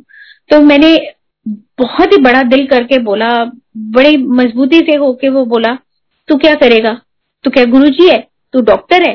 तूने क्या करना है? बस तू मुझे बेस्ट रिज़ल्ट ला के दिखा दे। यही तेरा सबसे बड़ा काम है। तो बस यही मेरे को वो करके दे दे और मुझे कुछ नहीं चाहिए। जो करना है गुरुजी ने करना है और बाकी जिन डॉक्टर्स पे मेहर होगी उन्हीं वही डॉक्टर्स पूरा इलाज भी कर देंगे। तो उस वक्त में उस डॉक्टर का ये कहना कि आपका इलाज तो एडमिट होके होना चाहिए था, लेकिन आप इतना टॉर्चर पहले ही सह चुके हैं तो हम आपका इलाज घर से ही करेंगे। अब बताइए डॉक्टर बताइए संगत जी कि ये वो डॉक्टर था या उसके रूप में गुरुजी थे? उसके बाद बेरी अंकल आए अंकल का हालचाल पूछते और जब उन्होंने इनका ये हाल देखा, वो ट्रीटमेंट शुरू हुए थर्ड डे था। दो ही दिन हुए थे उनका ट्रीटमेंट शुरू हुए। तो उन्होंने जब अंकल का ये हाल देखा तो उन्होंने बोला कि नहीं नहीं, आप इनको हॉस्पिटल लेके चलो। आप घर में क्यों बैठे हो? तो हम लेके चले वहाँ पर और संगत ढींगरा अंकल वो भी वहाँ पर सीधा उनको पता चल गया और वो सीधा हॉस्पिटल पहुँच गए। वहाँ पर दोबारा जब हम अंकल को लेकर गए व्हील चेयर पर अंकल थे तो गुरु जी की खुशबू पूरी साथ साथ साथ साथ साथ। तो उसके बाद में वो डॉक्टर ने इनको आ, बोला कि आपको इतनी ज़्यादा प्रॉब्लम्स है और मैं आपको दस में से दस नंबर देता हूँ आप तो भी इतनी प्रॉब्लम्स के बाद में भी स्माइल कर रहे हैं। अब ये स्माइल करने की भी हिम्मत सिर्फ़ और सिर्फ़ गुरुजी दे सकते हैं। और उस डॉक्टर ने ये बोला कि ये जो आपके साथ आए हैं ना यही काम आएँगे आपके रिलेटिव्स काम नहीं आएँगे। अब बताइए वो गुरुजी नहीं थे उस डॉक्टर के रूप में तो बताओ वो कौन था? क्योंकि वो कैसे जानता है कि ये हमारे सारी संगत आई है? उस दिन भी हमारी संगत परिवार थी और आज भी हमारा संगत परिवार है जो साथ में गया। उनसे उस डॉक्टर को कैसे मालूम? और उसके बाद में आ, इनका आ, इनको दो घंटे के लिए उसमें मतलब एडमिट किया, दवाई चढ़ाई और इनका पेन कम हुआ, और उसके बाद में वो डॉक्टर मुझे बोलता है, मैंने कहा, डॉक्टर साहब, ये कुछ खा नहीं रहे और इतना हेवी मेडिकेशन जा रहा है। तो उस डॉक्टर का ये कहना कि इनको समोसा खिला, लेस की चिप्स खिला, जलेबी खिला, ये कौन कह सकता है। और अच्छा अच्छा खाना बना के खिलाया जैसे नई नई शादी में बना के खिलाती थी। ये कौन कह सकता है? गुरु जी के अलावा कि समोसा खिला, जलेबी खिला। और जो, जहाँ ये एक रोटी की बाइट नहीं खा पा रहे थे तो मैंने बोला, मैंने कहा, डॉक्टर साहब स्टेरॉइड्स जा रहे हैं। तो स्टेरॉइड्स में आप ही नहीं कहा था ना नो सोल्ट नो शुगर तो कह रहे, वो सब मैं पंद्रह दिन में संभाल लूँगा। एग्जैक्टली exactly ये वही वे था जिस तरीके से गुरुजी बोलते थे। और उस वक्त जो ढींगरा अंकल भी साथ में आए हुए थे उनकी तरफ़ आ, वो डॉक्टर साहब ने सो कॉल्ड डॉक्टर साहब ने वो गुरुजी थे बोला आप तो ग्राउंड फ्लोर पर रहते हैं। अब उन्हें कैसे मालूम कि वो ग्राउंड फ्लोर पर रहते तो उनकी तरफ़ टर्न होकर बोला कि आप तो ग्राउंड फ्लोर पर रहते हैं ना आज आपको कुछ भी करना पड़े लड़ाई करना पड़े, झगड़ा करना पड़े, कुछ भी करना पड़े, लेकिन ये आज आपने घर नहीं जाने चाहिए, इनको आप अपने घर लेके जाना। तो संगत जी, मेरे को अच्छे से वो याद आ गया, बहुत सारे ऐसे सत्संग, जब गुरुजी आपको अपने ही घर से दूर रखते थे, क्योंकि वो टाइम आपका अपने घर में रहने के लिए अच्छा नहीं होता। उस वक्त, जब आज के जमाने में कि कोई भी दूसरे को घर में किसी को बुला के राज़ी नहीं होता गेस्ट को। हम बीमार मतलब अंकल बीमार और साथ में मैं, उन्होंने हमको इतने प्यार से रखा, उनकी सेवा की तो हम जितनी भी तारीफ़ करें वो कम। बताइए, ये संगत ही तो है हमारा परिवार जो गुरु जी के शब्द कि ये परिवार मैं तुम्हारे लिए छोड़ के जा रहा हूँ। इन्होंने ही काम आना है, आपके रिश्तेदारों ने काम नहीं आना। और ये एग्जैक्टली exactly हमारी लाइफ में एक एक शब्द ये सच साबित हुआ कि हमारे को सिर्फ़ और सिर्फ़ हमारी संगत, गुरु संगत हमारे काम आई। उन्होंने हर जगह हमारे को साथ दिया। और जो उन्होंने वो बोला कि एडमिट नहीं होना, वो गुरुजी ने ही हमारे पैसे भी बचाए। जबकि ये हमारी संगत इतनी प्यारी, बगैर बोले बगैर बोले किसी ने, ना मैंने किसी से कुछ मांगा, ना गुरुजी ने मुझे ऐसी पोजीशन में आने दिया कि मुझे कुछ ऐसी ज़रूरत पड़ती, कि मेरे को किसी से पैसे लेने पड़ते। लेकिन इतनी ये संगत, ये परिवार हमारा इतना प्यारा है कि वो चुपचाप आके मेरे पर्स में पैसे डाल जाते थे, जो मुझे पता भी नहीं चलता था।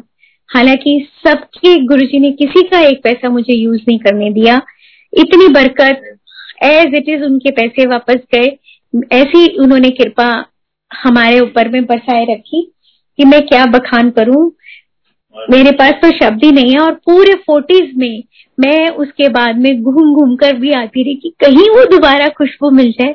लेकिन नहीं, बस जब ज़रूरत थी वो दो बार गुरुजी साथ में चले, पूरा इनका सही डॉक्टर के हवाले करवाया, क्योंकि गुरुजी बोलते हैं, अगर डॉक्टर चंगा होए तो बिल्कुल भगवान दे भगवान का ही रूप होता है। तो उस डॉक्टर के रूप में गुरु जी आए और इनका इलाज करा तो मैं तो जितना भी शुक्राना करूँ वो कम ही है। और आ, आ, उसके बाद 2014 भी जाते जाते गुरु जी अंकल को एक झटका देखी गई। मंदिर में ही थे हाँ। संगत जी की जो उस वक्त इनको ये जो बीमारी हुई थी स्मॉल वेसल क्यूटेनियस वेस्कुलाइटिस सबने ये बोला था डॉक्टर्स ने भी ये बोला था कि इनकी इम्यूनिटी लो हो रही है। तो और जो संगत के थे, उन्होंने ये बोला था कि अंकल अब दो साल तक सेवा नहीं कर पाएँगे। लेकिन अगर हमारे रब की मर्ज़ी हो, हमारे गुरु जी की मर्ज़ी हो तो क्या नहीं हो सकता? अंकल छह महीने बाद अपनी सेवा में थे। और सेवन दिसंबर 2014 अंकल सेवा में ही थे, मंदिर में ही थे। इनको चेस्ट में बहुत ज़बरदस्त पेन उठा, जबकि वो बाद में वो हो गया था कि वो गैस्ट्रिक वो था, लेकिन उस वक्त हाथ, पैर पाओ फूलने जायज़ थे और हुआ भी। लेकिन ये तसल्ली थी कि अगर गुरुजी, आप ये प्रॉब्लम मंदिर में अगर आई है तो आपने पता नहीं कितने बड़ा कष्ट काटा है। कितना बड़ा कष्ट काटा होगा। उसके बाद में दोबारा वसंत कुंज फोर्टीज में एडमिट भी हुए। वहाँ पर गुरुजी ने प्रूव करवा दिया कि वो गैस्ट्रिक पेन थी। और डॉक्टर वहाँ के डॉक्टर से भी ये कहलवा दिया कि आप सुबह छुट्टी लेके चले जाना, नहीं तो ये आपको फंसा देंगे। जब तक इतना मोटा बिल नहीं बनाएँगे, ये आपको छोड़ेंगे नहीं। और सुबह वही डॉक्टर पलट गया कि मैंने तो ऐसा बोला ही नहीं मैं ऐसा कैसे बोल सकता हूँ जो आईसीसीयू में था। बताइए गुरु जी की लीला कि उस डॉक्टर के मुँह से भी, भी कहलवा दिया और नवीन अंकल जो he is a very big supporter to support to us कि उन्होंने मेरे को पूरा मेडिकली वो गाइड कर दिया था कि अगर ये रिपोर्ट्स है तो डोंट हैव टू वरी आप आ, अंकल बिल्कुल ठीक है। आप सुबह छुट्टी लेके आ जाओ। वो छोड़ेंगे नहीं जब तक एंजियोग्राफी एंजियोप्लास्टी नहीं कर देंगे। तो लेकिन आपने नहीं करवानी आप आ जाना। तो अब हमारी गुरु की संगत और गुरु जी ने डॉक्टर के द्वारा भी कहलवा दिया था तो फिर चिंता की तो खैर कोई बात ही नहीं थी। तो वो फिर हम अगले दिन बेशक हमें लामा मिला लेकिन हम वो छुट्टी लेकर आ गए। एक बार संगत जी मेरे घर सत्संग था तो उस दिन कोई भी आके संगत ने नहीं बोला कि गुरु जी की बहुत फ्रेग्रेंस आई है या क्या आया। तो मैं ना परेशान करती रही गुरु जी गुरु जी आप आए थे? पता ही नहीं चला। आप आए भी थे? तो पता नहीं, मैंने शायद कितनी बारी ये क्वेश्चन रिपीट कर दिया होगा। तो एक आंटी मुझे मिली आ, मेरे को बोलती है आशु तेरे घर में सत्संग था मैं थर्ड फ्लोर पर हूँ। तो कहते मैंने कहा हाँ आंटी तीन चार दिन पहले था। कहते तीन चार दिन पहले तेरे घर में सत्संग था? मैंने कहा हाँ जी हाँ जी था लेकिन मैं आपको सॉरी बुलाना भूल गई। कहते तभी? कहते मैं ना कहूँ कि ना ये तो आशु के गुरु जी की खुशबू है। एक तो संगत जी यही मन सुन के बड़ा दिल खुश हो जाता है कि आशु के गुरु जी है। तो छोटा सा बच्चों वाला मन है ना, हमारा ऐसी ऐसी बातें सुन के खुश हो जाता है। तो कहते ये तो आशु के गुरु जी की खुशबू है, लेकिन उसने तो बताया नहीं कि कोई सत्संग है। तो कहते मैं जब यहाँ से जा रही थी तीन चार दिन पहले तो तेरे गुरुजी की खुशबू आ रही थी यहाँ पर। तो मैं क्या देखो गुरु जी कैसे जवाब देते हैं कि मैं आया था। तो ये है कि गुरु जी को अगर जब हम सभी दिल से बुलाते हैं सॉरी गुरुजी लेकिन जब सही में तो गुरुजी ज़रूर आते हैं। गुरुजी ने अपनी और आके वो भोग भी लगाते हैं। हमारी कमियाँ हमारी गलतियाँ भी बताते हैं। उसका मैं आपको एक सत्संग सुनाती हूँ बड़ा ही क्यूट सा है। आ, उस दिन सत्संग में मैंने काले चने बनाए थे गोभी बनाई थी और उस दिन गुरु जी के मेहर से पायलट आंटी भी सत्संग में आई, लेकिन वो थोड़ा लेट आई। उसके बाद जब भोग लगाया तो जो गुरु जी के चपातियाँ थी, पराठे थे, वो फॉल में बंद थे। तो मैंने कहा, पहले मैं खोलने लगी, मैंने कहा, नहीं नहीं गुरु जी खुद ही खोल लेंगे। तो ये मैंने वैसे ही बंद, वो रख दिए और सब्ज़ी प्रसाद वगैरह लगा के मतलब भोग लगाया। तो जब भोग लग रहा था तो पायलट आंटी ने मुझे बुलाया, जबकि वो काफ़ी लेट आई थी। तो मेरे को बुलाया, कहते, इधर आ। कहा कहते गोभी नहीं है? मैं कहा हाँ। कहते गुरु जी कह रहे हैं, ज़्यादा गल गई है। मैं कहा हाँ। अब मुझे तो मालूम था कि आज गोभी ज़्यादा गल गई, क्योंकि जब क्वांटिटी ज़्यादा हो जाती है तो शायद हिला दिन में होगी गलती होगी ज़्यादा गल गई। तो कहते, चटनी नहीं बनाई? मेरे मुझसे हाँ मैं तो भूल गई। तो सच में मैं भूल गई थी। कहते गुरु जी कहते चटनी बनाई नहीं, आंटी ने भूल गई। गोभी ज़्यादा गलाती है। संगत जी, जब वो मैंने थाली उठाई तो वो फॉइल खुला हुआ था, और बाकी मैसेज तो आपने सुन ही लिया कि गुरुजी ने क्या दिया था। तो गुरुजी, हमारे वो आते हैं तो आप सत्संग का प्रसाद भी उसी शिद्दत के साथ, जैसे मंदिर का प्रसाद खाते हैं वैसे ही खाओ, क्योंकि वो भी गुरु जी भोग लगाते हैं, स्वीकार करते हैं। और गुरु जी ने एक और एग्ज़ाम्पल भी दिया, एक एग्ज़ाम्पल नहीं हमें समझाया कि जो तुम्हारी लाइफ में हो रहा है, जब हम गुरु जी के शरण में हैं, उनके वो हमारे अंग संग है तो जो भी हमारी लाइफ में होता है, वो उनकी मर्ज़ी होती है। एक बार चांस की बात है कि हमारी एनिवर्सरी वाले दिन सत्संग हुआ, जबकि उसी दिन नहीं हो पाते सत्संग, पता नहीं क्या रीजन है। तो उस दिन जब सत्संग हुआ तो अंकल ने पूछा, क्या पहनूं? तो मैंने बोला कि, आप मैं उस दिन by chance white and pink suit डाला हुआ था। तो मैंने बोला, आप पिंक कलर वाली शर्ट पहन लेना। तो कहते अच्छा। लेकिन जब पहन कर आए तो ग्रीन अब संगत को किसी तरीके से डाउट हो गया कि आज कुछ है, आज कुछ है और पूछ पाछ के वो कंफर्म हो गए और पूछते रहे, ये है ये है ये है। अब जब बोला कि एनिवर्सरी है तो अब दरबार में बैठे, मैं झूठ नहीं बोल पाई, मैंने कहा हाँ। तो उसके बाद में वो संगत ने ही वो गुरु जी के चरणों से मालाएँ उठा के हमको बोला कि चलो चलो, एक दूसरे को पहनाओ। तो जब हमने वो एक दूसरे को पहनाई तो वो फ़ोटो जब क्लिक हुई वो 251 पर हुई। दो बजकर इक्यावन मिनट पर दोपहर के। और उसके बाद ये बात हो गई सत्संग खत्म हो गया। और आ, आ, अंकल का नेफ्यू वो भी सत्संग में आया हुआ था आ, उन, मतलब दीदी जिया जी और उनका बेटा। तो उसके बाद में चूँकि सुबह से वो लोग सेवा में थे बाद में सत्संग फिर सत्संग होते रहे तो वो शाम को उन्होंने पाँच बजे अपना फ़ोन ऑन किया। उनके बेटे ने तो देखा कि जो फ़ोटो 251 पर खींची गई है वही सेम फ़ोटो उनके स्कूल फ्रेंड ने जो वो बॉम्बे वो कैलकाटा का है और उन उसका स्कूल फ्रेंड जो बॉम्बे सेटल हुआ हुआ उसने उ, उसको भेजी हुई है। तो वो सुबह दस बज के दस मिनट पर। तो वो हैरान कि ये मामा मामी की फ़ोटो इसने कैसे भेजी मेरे फ्रेंड ने स्कूल के? तो उसने पूछा कि ये भाई तूने किसकी फ़ोटो भेजी? तो कहता है, मैंने नहीं भेजी। उसने बोला, देखो, तुमने भेजी है। तो कहते हैं, लेकिन मैं नहीं जानता और ना मैंने भेजी है। तो जो सुबह दस बज के दस मिनट पर मतलब वो गुरुजी ने ही भेजी किसी भी तरीके से तो वो जो दस बज के दस मिनट पर उसके मोबाइल में वो जो फ़ोटो आई हुई है, वो 251 पर क्लिक हो रही है। तो ये गुरुजी ने हमें संदेशा दिया कि देखो, जो कुछ भी तुम्हारी लाइफ में होता है, जो तुमने पहनना है, ओढ़ना है, कुछ भी करना है, खाना पीना वो सब मेरा कंट्रोल है। और कोई भी जो अरदास है गुरुजी से, वो बार बार ना करो।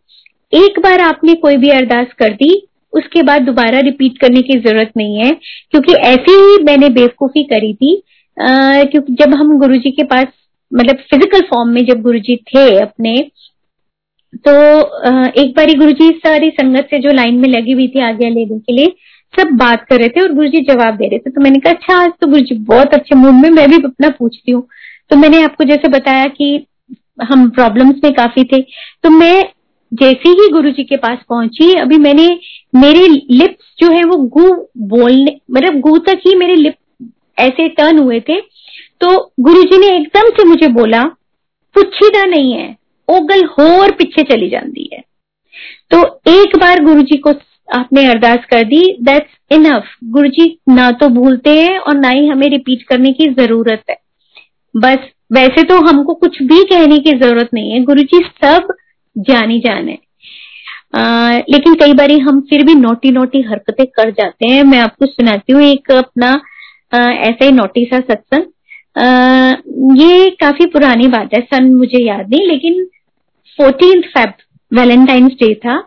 संडे का दिन था और गुरु जी की कृपा से आ, सेवा रहती है उस दिन। तो ये आ, तब की बात है संगत जी कि जब आ, जो दरबार है ये खुला रहता था सुबह के वक्त में भी। बंद नहीं होता था। तो हम आते थे सेवा में जाने से पहले पहले पहले मंदिर आने पर हम सीधा दरबार में ही माथा टेकते थे। तो उस दिन मैंने जो गुरु जी को अरदास की, मैंने कहा Guru ji you are my Valentine बहुत प्यार करती हूँ मैं आपसे लेकिन मैंने कहा Guru ji today I am becoming little bit naughty मैंने कहा I love you very much but you have to give me proof that you also love me this these were the words sorry Guru ji मैं English में बोल रही क्योंकि मैंने उस दिन गुरु जी को ऐसी इंग्लिश में ही बोला था। तो मैं कहा टुडे आई वॉन्ट प्रूफ गुरु जी कि यू ऑल्सो लव मी ये कह के हम आ, अपने सेवा में चले गए और उसके बाद में वो करी थी अरदास तो भूल भी गए।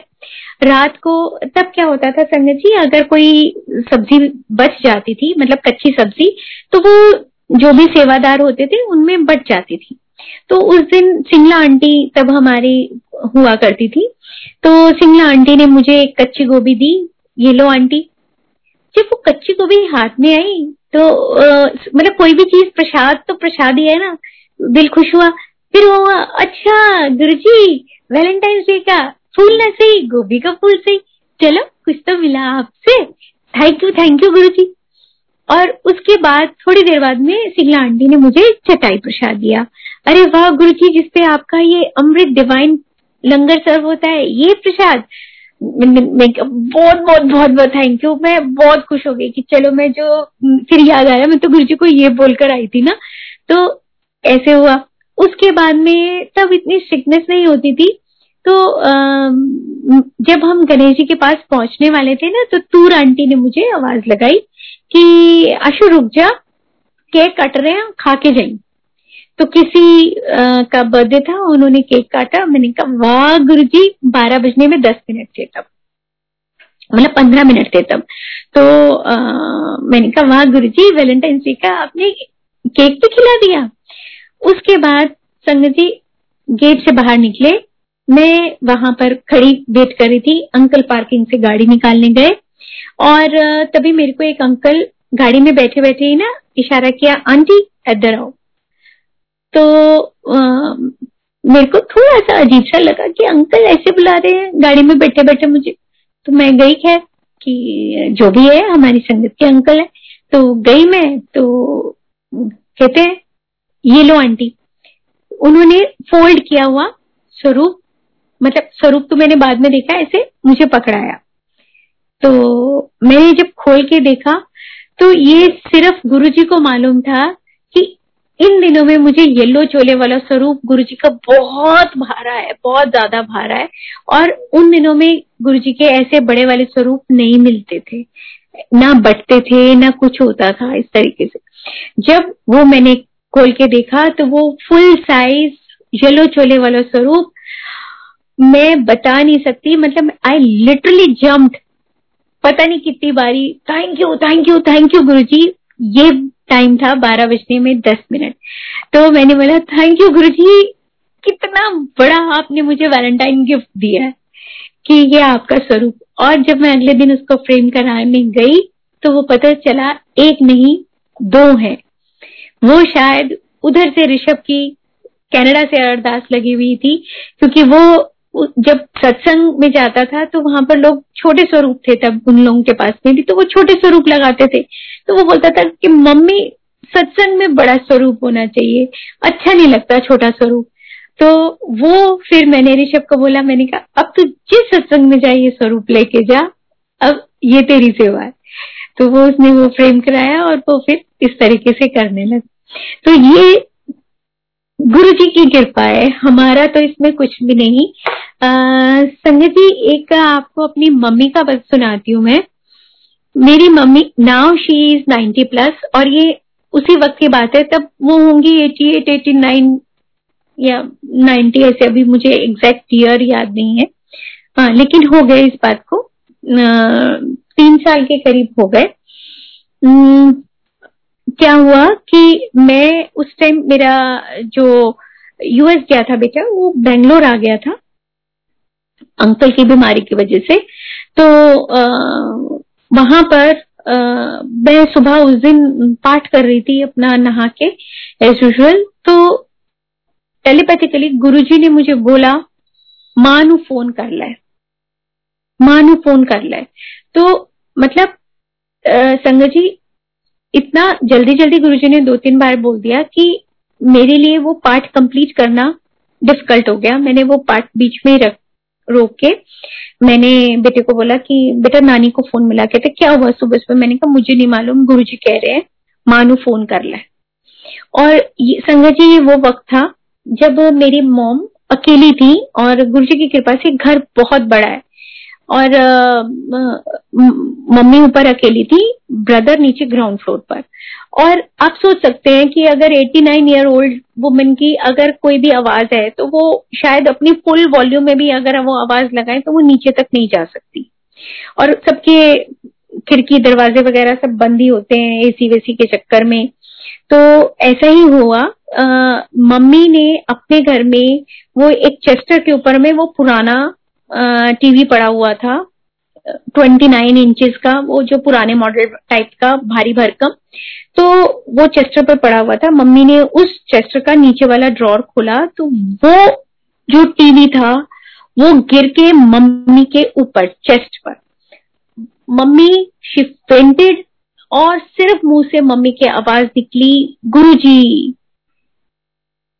अब अगर और कोई वो होता तो आप सोच सकते हैं कि क्या हाल होना था, बचना था, नहीं बचना था, लेकिन जब मम्मी को होश आया, घर में और कोई भी नहीं, कोई भी नहीं, जब मम्मी को होश आया तो वो ट्वेंटी नाइन इंचेस का टीवी वो उसके साथ बेड रखा था in the middle of that bed और मम्मी के सिर्फ़ पाओ में थोड़ी सी वो नाखून पे वो नील सा पड़ा क्योंकि वो उनके जो पैर चेस्टर के नीचे गए थे। उसके अलावा मम्मी को कुछ भी नहीं नो फ्रैक्चर जो अपने होश में वो उनके चेस्ट पे गिरा था। सिर्फ़ उनके मुँह से गुरुजी फेंटेड जब होश आया तो वो टीवी उनके ऊपर ना होके बेड के ऊपर। कौन कर सकता है ये?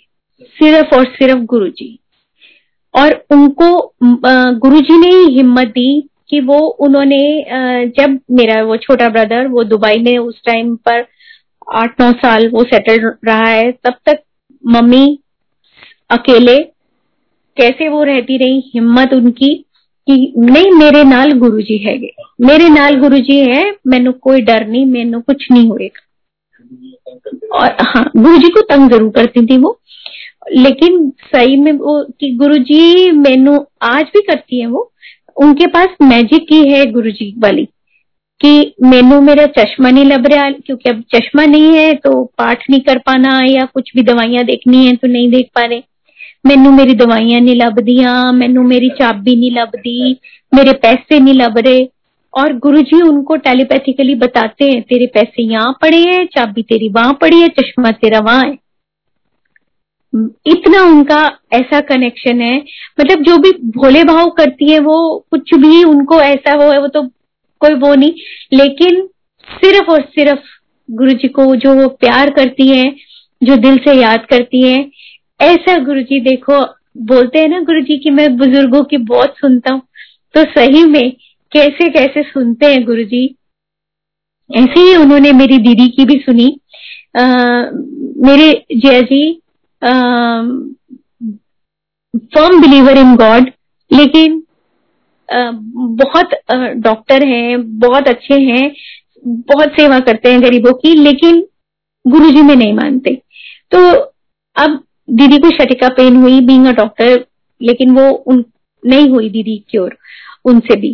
तो मैंने दीदी को बोला, मैंने कहा, दीदी, ऐसा है कि चल, हम मंदिर चलते वहाँ पर लोटा ब्लेस कराते। कहती फिर उससे क्या होगा? मैंने कहा, दीदी, जब लोटा ब्लेस करा के आते हैं ना तो उसका पानी पीने से प्रॉब्लम्स ठीक हो जाती हैं। तो कहती है अच्छा। कह के उससे वो कर दिया और उसने क्या किया कि एक, क्योंकि लोटा की बात हुई थी तो वो मिट्टी का ही लोटा ले आई। मिट्टी की छोटी सी मटकी उसने गुरुजी के आगे रखी कि, गुरुजी, आपको तो पता है, मैं तो आपके पास नहीं आ सकती। मेरी तो कुछ प्रॉब्लम्स आप सब जानते हो। आप तो मेरे पास आ सकते हो ना? तो आप आ जाओ। और गुरुजी आप इसको यही ब्लेस कर दो। मेरी बहन कहती है इसका पानी पीने से ठीक हो जाते हैं। तो बस आप इसको यही ब्लेस कर दो। इतने प्यार से उसने अरदास की। गुरु जी देखो कैसे भोले भाव से जो करता है बुलाता है कैसे उसका वही ब्लेस कर दिया।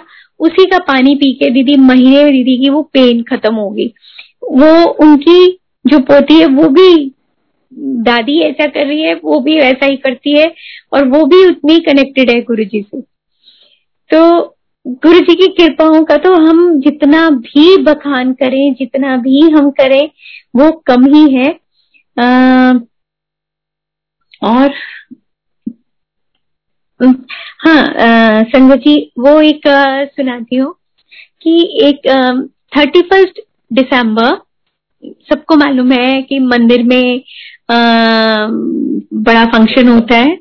उस दिन क्या हुआ था कि मैं थोड़े आ, बड़े रिंग्स कुंदन का था वो मैं पहनकर आई और आ, लेकिन वो एक मेरा कहाँ गिर गया मुझे पता नहीं। मैंने उसे बहुत ढूंढा दरबार में म्यूज़िक रूम में जहाँ जहाँ भी पॉसिबिलिटी थी रास्ते में लेकिन कहीं नहीं मिला मुझे कहीं नहीं मिला। कि अच्छा चलो, अब वो होता है मैंने ऑफ़िस में बोल दिया कि अगर कहीं मिला, आपको कोई देखे गया तो रख लेना, वो मेरा है। वो सैटरडे था, तब थर्टी फ़र्स्ट दिसंबर को। और उसके बाद अगले दिन संडे था फ़र्स्ट जनवरी को, और कृपा से गुरु जी की हमारी सेवा थी। जब मैं पहुँचे, हम मंदिर किचन के अंदर एंटर किया तो वहाँ प्लेटफॉर्म पर सामने वो मेरा इयर और उससे पहले जो हमारे, पहुँचने से पहले संगत आ गई थी, उसमें से किसी को नहीं दिखाई दिया. जब हम पहुँचे, वो हमें ही दिखाई दिया. तो गुरु जी देखो, उनकी कृपा देखो कि उन्हें पता है कि मेरे बच्चे ने यही आना है पहले. मेरा वहाँ पर कितना कितना ध्यान रखते हैं गुरु जी की वो इयर के लिए परेशान हो रही है, वो वहाँ पर दिया. जबकि उस दिन हम किचन में एंटर ही नहीं कर रहे थे. देखो कहाँ कहाँ कितनी कितनी मेहरे रहमते हैं गुरु जी का। जितना भी बखान करे, वो कम है। गुरु जी की प्रेजेंस मेरे बच्चों के शादियों में, उनके फ़ंक्शंस में भी बहुत बहुत महसूस हुई है। ऋषभ की खैर, शादी का एक सत्संग में सुना देती हूँ। उसका जब शुक्राने का, शादी का सत्संग हम कर रहे थे तो मखनी दाल बनी थी। और एज यूजल संगत उस टाइम काफ़ी एक्सपेक्टेड थी। तो लेकिन क्या हुआ, जैसे ही भोग लगाने लगे, वो जो कैसेरोल था, जो बड़ा वाला कैसेरोल था, दस केजी का, वो अंकल से टिल्ट हो गया। मतलब किसी का भी वो, कोई वो नहीं होता, लेकिन अनजाने में जैसे ही वो कैसे हुआ, वो टिल्ट वो गुरु जी की मर्ज़ी हुआ, और पूरी दाल, एक भी उसमें वो बची नहीं, पूरा, वो पूरा खाली हो गया, पूरी दाल गिर गई। खैर वो क्योंकि हमने साथ वाला घर लिया हुआ था उस वक्त में तो मुझे तो नहीं मालूम पड़ पाया। भोग लगाया, ऋषभ ने ही भोग लगाया और उसने गुरुजी को अरदास की। गुरुजी तुम तो पता है की हो गया और चार से छह का सत्संग था। तो गुरुजी, अब टाइम भी ऐसा है कि पता नहीं कहाँ से मुझे वो दाल प्रसाद मिलेगी। बस ऐसी जगह भेजना जहाँ आपके हिसाब से आपकी हाइजीनिक और आपके स्टैंडर्ड की दाल मिल जाए और स्वाद दाल मिल जाए। तो गुरु जी ने उसको आदेश दिया कि कोई लोड नहीं ऐसे पूरा हो जाओ। क्योंकि सिर्फ़ एक पाँच किलो वाला कैसरोल वाला, वो दाल प्रसाद बचा था। अब जब वो बोला तो फिर उसके बाद में तो कोई क्वेश्चन रह ही नहीं जाता कि उठाने वाला। संगत जी वही एक वो कैसरोल से पाँच किलो वाला। उसमें पूरी संगत को सर्व हुआ रात को भी पच्चीस संगत आई। वो भी पूरा सबको प्रसाद मिला। जो कड़ा प्रसाद मेरे हिसाब से खत्म हो गया था उनकी प्लेटों में कहा से आया मैं नहीं जानती। मैं उनको बोला कि ना कड़ा प्रसाद खत्म हो गया आंटी अब वो कहते नहीं हमारी प्लेटों में है देखो हमारी प्लेट में है। वो संगत जी, मुझे नहीं समझ में आया कि क्या गुरु जी ने कृपा करी है, उनको कौन सा डिवाइन प्रसाद खिलाया है, मैं नहीं जानती। और गुरु जी को कहीं भी याद करो, दिल से याद करो, उनकी प्रेजेंस गुरु जी अपनी दिखा देते हैं, महसूस करवा देते हैं, बता देते हैं। ऐसे ही एक बारी हम बंगला साहब गुरुद्वारे गए, वहाँ पर माथा टेका। तो होता तो यही है कि माथा जहाँ भी टेक रहे हो, अरदास तो गुरु जी के आगे चलती है। तो ऐसे ही मेरी वो हुई और मन में आया गुरु जी जितनी देर भी यहाँ बैठे हैं ना तो अपने वाला शब्द लगवा देना, वो सुनवा देना। तो वो जो भी गा रहे थे रागी, उन्होंने वो बंद किया और शुरू किया गाना, जिसके सिर ऊपर तू स्वामी, सो दुख कैसा पावे।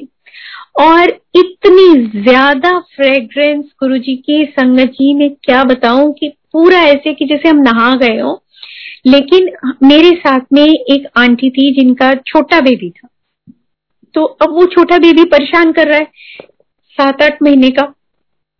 वो मुझे बार बार कह रहे हैं कि चलो, अब मैं बोलूँ कि मैंने गुरु जी को याद किया गुरु जी मुझसे मिलने यहाँ आए हैं, इतनी फ्रेग्रेंस आ रही है, मैं कैसे जाऊँ? मैं कैसे जाऊँ गुरु जी को छोड़ के? तो अब मैं उनको इशारे से कह जा रही हूँ कि अभी बैठो अभी बैठो। तो उनको मैंने दस मिनट तो मैंने, दस बारह मिनट तो मैंने वो करवा दिया कि अभी रुको अभी रुको अभी रुको। फिर उसके बाद में गुरु जी की खुशबू इतनी ज़्यादा मैंने गुरुजी से माफ़ी मांगी, गुरुजी आप यहाँ पर हो, आपकी प्रेजेंस मुझे महसूस हो रही है, इतनी फ्रेग्रेंस आ रही है, लेकिन अब ये आंटी रुक ही नहीं रही है, मैं क्या करूँ, मुझे जाना पड़ रहा है। सॉरी गुरु जी जहाँ पर गुरु नानक जी का वहाँ पर जहाँ पर सुखासन होता है, जो उनका रूम बना हुआ है, वहाँ भी गुरु जी की इतनी खुशबू। और संगत जी, उस वक्त बंगला साहब में वो जो कड़ा प्रसाद है तो वहाँ पर वो दिया करते थे जो सेवादार होते हैं। अब तो एक अलग जगह बन गई हुई है बंगला साहब में, जहाँ पर कड़ा प्रसाद मिलता है। उस वक्त में वो निकलते ही दरबार से वहाँ पर वो थाल लेके खड़े रहते थे। तो जैसे ही हम वहाँ पर पहुँचे, कड़ा प्रसाद लिया तो वो अंकल मुझे बोलते हैं, जय गुरु जी आंटी, द वे, जय गुरु जी आंटी। तो सुन के मैं हक्की बक्की रह गई कि बंगला साहब में जय गुरु जी आंटी, ये शब्द कोई और नहीं बोलेगा। मेरे को आज भी वो सरदार अंकल की शक्ल नहीं भूलती। और उसके बाद जब मैं ऐसे उनको देखती रहेगी ना कि इन्होंने बोला क्या तो कहते क्यों यार अब बताओ संगत जी, मैं नहीं जानती वो क्या हुआ, क्या, बता ही नहीं सकती। रोम रोमते खड़े हुए हुए थे मेरा रोम रोम अभी भी, भी बताते हुए मेरे गूज बम्स आ रहे हैं कि क्या क्या मैं बखान करूँ गुरु जी कैसे कैसे अपनी प्रेजेंस दिखाते हैं कैसे कैसे निहाल करते हैं? और वैसे ही जब हमने ऋषभ के शादी के एनवेलप्स खोलने शुरू किए तो जो पहला ही एनवेलप हमने खोला। वो गोल्डन कलर का मोर पंख बना हुआ और देखा उसके अंदर नए नए वेरी गुड अमाउंट मैं नहीं बताना चाहती सॉरी गुरु जी लेकिन कोई नाम नहीं। संगत जी, अगर कोई इतना बड़ा अमाउंट आपको देके जाएगा, वो अपना नाम चार जगह लिखेगा नहीं तो बड़े अच्छे से सील पैक करके देके जाता कोई भी, कोई नाम तो ज़रूर लिखेगा। बगैर नाम के कोई इतना ज़्यादा कोई सगन डाल के जाता। तो गुरु जी ने वो जो दिया वो आशीर्वाद, वो ब्लेसिंग्स निहाल कर दिया। Thank you thank you thank you Guru ji मैं आपका शुक्राना जितना भी हम करें, उतना ही कम है और पता नहीं जाने अनजाने हम कितनी गलतियाँ, कितनी बेवकूफियाँ, कितनी नादानियाँ कर जाते हैं और आप हमें फिर भी माफ़ करके बस गुरु जी हमेशा अपने चरणी लगाए रखना, अपनी कृपा, अपनी मेहरे, अपनी रहमतें सब संगत पर बरसाए रखना। और हम सब वो बन पाए गुरु जी जो आप हमें बनाना चाहते हैं, वैसी हम आपकी संगत बन पाए। ऐसी कृपा, ऐसी मेहर हम सब पर करना। हम वो पक्के वाली बेरियाँ बने आपकी कच्ची बेरिया ना बड़े तो छड़े तो छड़ जाए। बस अपने चरणों से जोड़े रखना गुरु जी love you Guru ji thank you Guru जी और आप सबको थैंक यू प्यारी प्यारी संगत जी, जो आप सब ये सब सुन रहे जय गुरु जी थैंक यू